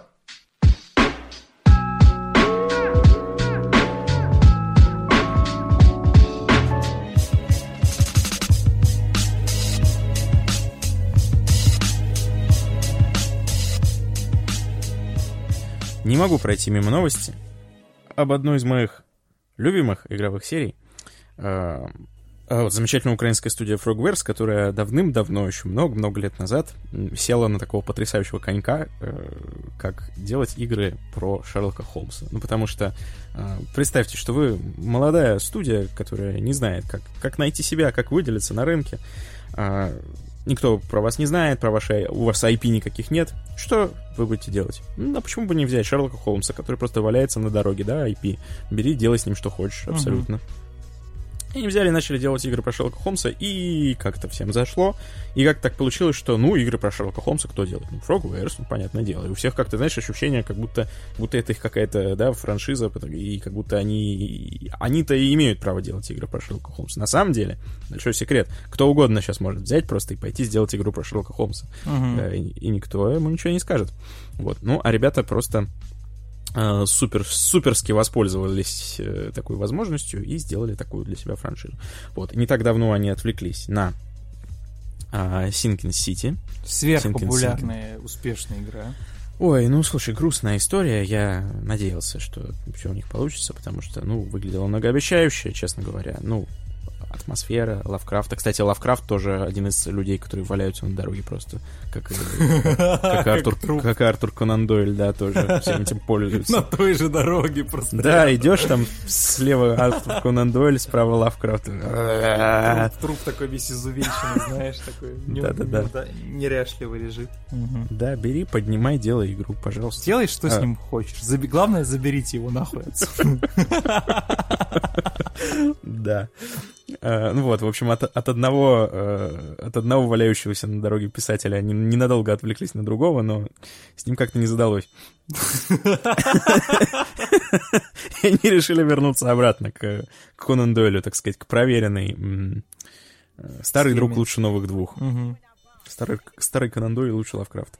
Наконец-то они будут делать очередную игру, но сюрприз-сюрприз, это будет приквел, то есть это будет рассказ о юных годах Шерлока Холмса.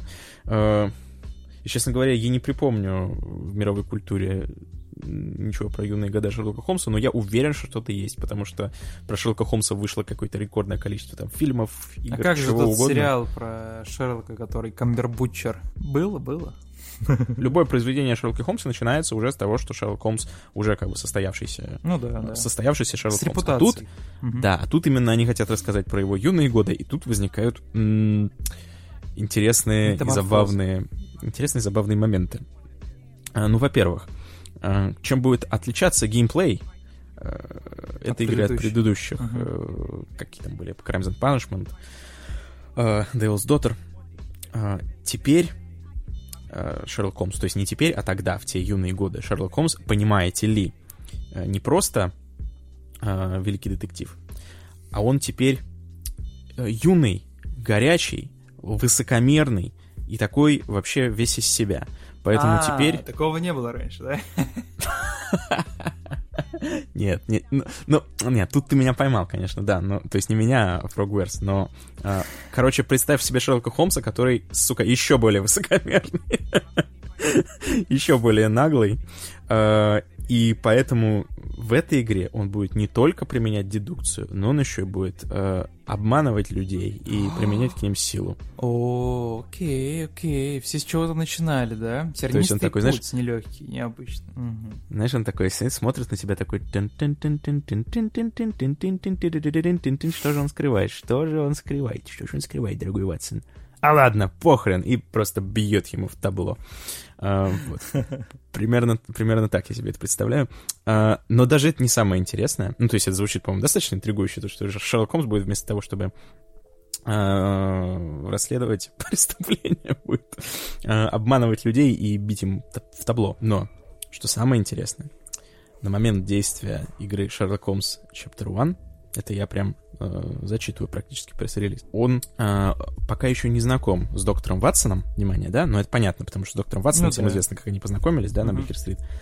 Но я, я читаю прям вот, я читаю то, что написано, но у него есть другой напарник, Вудсон, которого, блядь.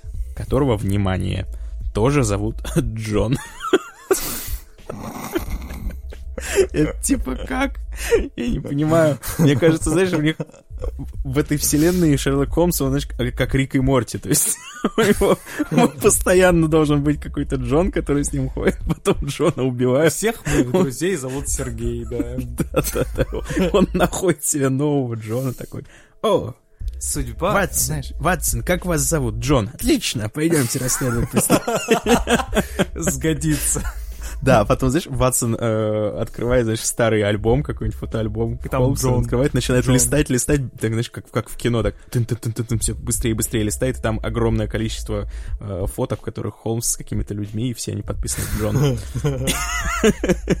У вас холодный пот выступает, там с кухни кричишь, Холмс, Ватсон, вы идете? Он такой, нет, нет, нет! И входит такой этот, как его, дворецкий, и такой, привет, я ваш новый дворецкий, меня зовут Джон. Он такой, Просто в ловушке сознания, просто чертоги разума просто пали разум сразу все. Да, в общем, кто мог ожидать от нашего любимого Шерлока Холмса, кто мог ожидать, что, что Ватсон не первый его Джон. Это, мне кажется, просто душераздирающая информация. Крайне заинтригован. И, ну, кроме шуток, серия достаточно прикольная. Ну, то есть это э, квесты, по большому счету, ничего, ну, то есть звезд с неба не хватает, но они сделаны очень приятно, там очень прикольная система, э, в которой ты смотришь на человека и анализируешь, как он выглядит, и по каким-то мелким зацепочкам ты на них жмешь, э, жмешь левой клавишей мыши, и Холмс такой, ага, ага, ага, ага, понятно, и складывает в голове полную картинку, и всякие такие механики. Короче, игра на мой взгляд, отлично э, работает как э, как это называется, makes you feel like a Sherlock Holmes, короче. Ага. Хотите себя почувствовать Шерлоком Холмсом, э, вам Фрогверс. Вот. Опять, опять бесплатная реклама, что-то сплошная реклама. Что-то ты зачастил. Продался, что ли?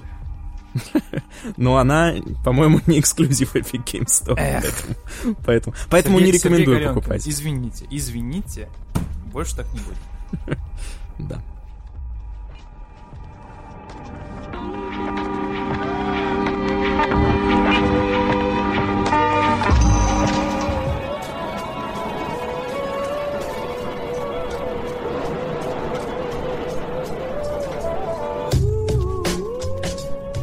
Так мы заканчиваем наш уже девятый выпуск. Мне кажется, получилось максимально разнообразно, максимально он таким пол- получился толстеньким, да, набрал калорийности. Мы все еще продолжаем держать этот баланс, знаете, подкастовый дзен. Мне кажется, Артемий, у нас с тобой получается неплохо. Как ты считаешь? Да я тебе уже сегодня говорил, я вообще люблю себя хвалить и говорить, что получается неплохо. Говорю, сейчас выключу запись. И начнешь такой, себя «О, нахваливать. Нет, ну хвалить, я хорош». хвалить себя это хорошо. Мы с тобой, Артемий, молодцы. И вы, наши дорогие слушатели, молодцы, что прослушали нас, дослушали вот до этого момента. Людей, которые дослушивают нас прямо до конца, их, ну, откровенно скажем, не очень много. И я вас понимаю, потому что, ну, всем интересна какая-то определенная часть. И как бы feel free, слушайте, как вам удобно. Мы рады, что вообще в Мы не целом- обидимся. да, заглядывайте, это прекрасно. Давайте еще раз напомню, что нас можно слушать на всех площадках. Мы не эксклюзивны, хотя если Spotify предложит нам эксклюзивность за некоторые деньги, то мы, наверное, с Артемием немного посовещаемся. Нас Прямо можно вместе с слушать. Джо Роганом. Да, вместе с Джо Роганом. Мне кажется, неп- неплохой получится дуо. Он про... про что? Про, про людей, мы про геймдев, про развлечения. А геймдев развлечения делают кто? Люди, правильно. Ну, Ты глубоко копаешь. Да. Ну, в принципе, я согласен. Что еще нужно на платформе? Только Джо Роган и мы.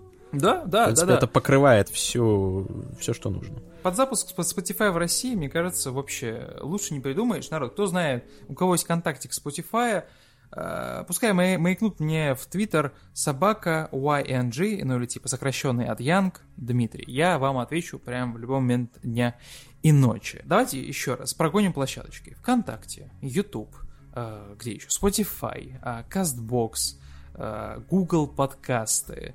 В целом, можете взять наш RSS-фид, использовать его как вот фид, да, вставить его в ваш подкастоприемник, получать наши подкасты, как только вы, как только мы будем их выпускать. Также есть на iTunes, на, на Яндекс.Музыке. В общем, везде просто пишите подкаст XYZ, и вы находите нас с Артемием. Наши вот такие вот приятные, молодые или не очень э, голоса. Мы Юные смешные голоса. Юные смешные голоса, да. Мы с Артемием пойдем дальше работать, потому что неделя в самом разгаре. Вы не забывайте отдыхать, не забывайте заглядывать к нам на прямые трансляции, к нам в группу. Не забывайте читать наши статьи, материалы. Артемий следит за всем, поэтому качество на самом высоком уровне. А, Приходите к нам подкаст, пишите какие-нибудь истории, пишите все, что угодно. Спасибо, кстати, всем тем, кто написали про то, как вы нас слушаете. Это было очень занимательно. Большая часть людей просто включает нас на фоне и работают. И это классно, вы молодцы. Всяко лучше, чем тишину слушать, да, или там как животное по дому носится, там типа кошка, собака. Прекрасно. Можно сидеть, заниматься делом э, и в тишине. А можно, знаешь, сесть просто на стул. Вот так, в стену смотреть и включить наш подкаст и слушать. Это тоже, знаешь, Это тоже, тоже, это тоже работа. Это тоже работа, да. Это, это, это то, что доктор прописал. Не забывайте. Народ, всем хорошей недели. Будьте паиньками. Помните, что вы прекрасны, что вы молодцы, что вы живете эту жизнь изо дня в день, становитесь лучше. Ну, что можно еще пожелать? Ну, играйте в хорошие игры, приходите на наш подкаст каждый четверг для вас. Меня зовут Дима, со мной сегодня кто? Артемий. И увидимся на следующей неделе. Пока-пока. Пока.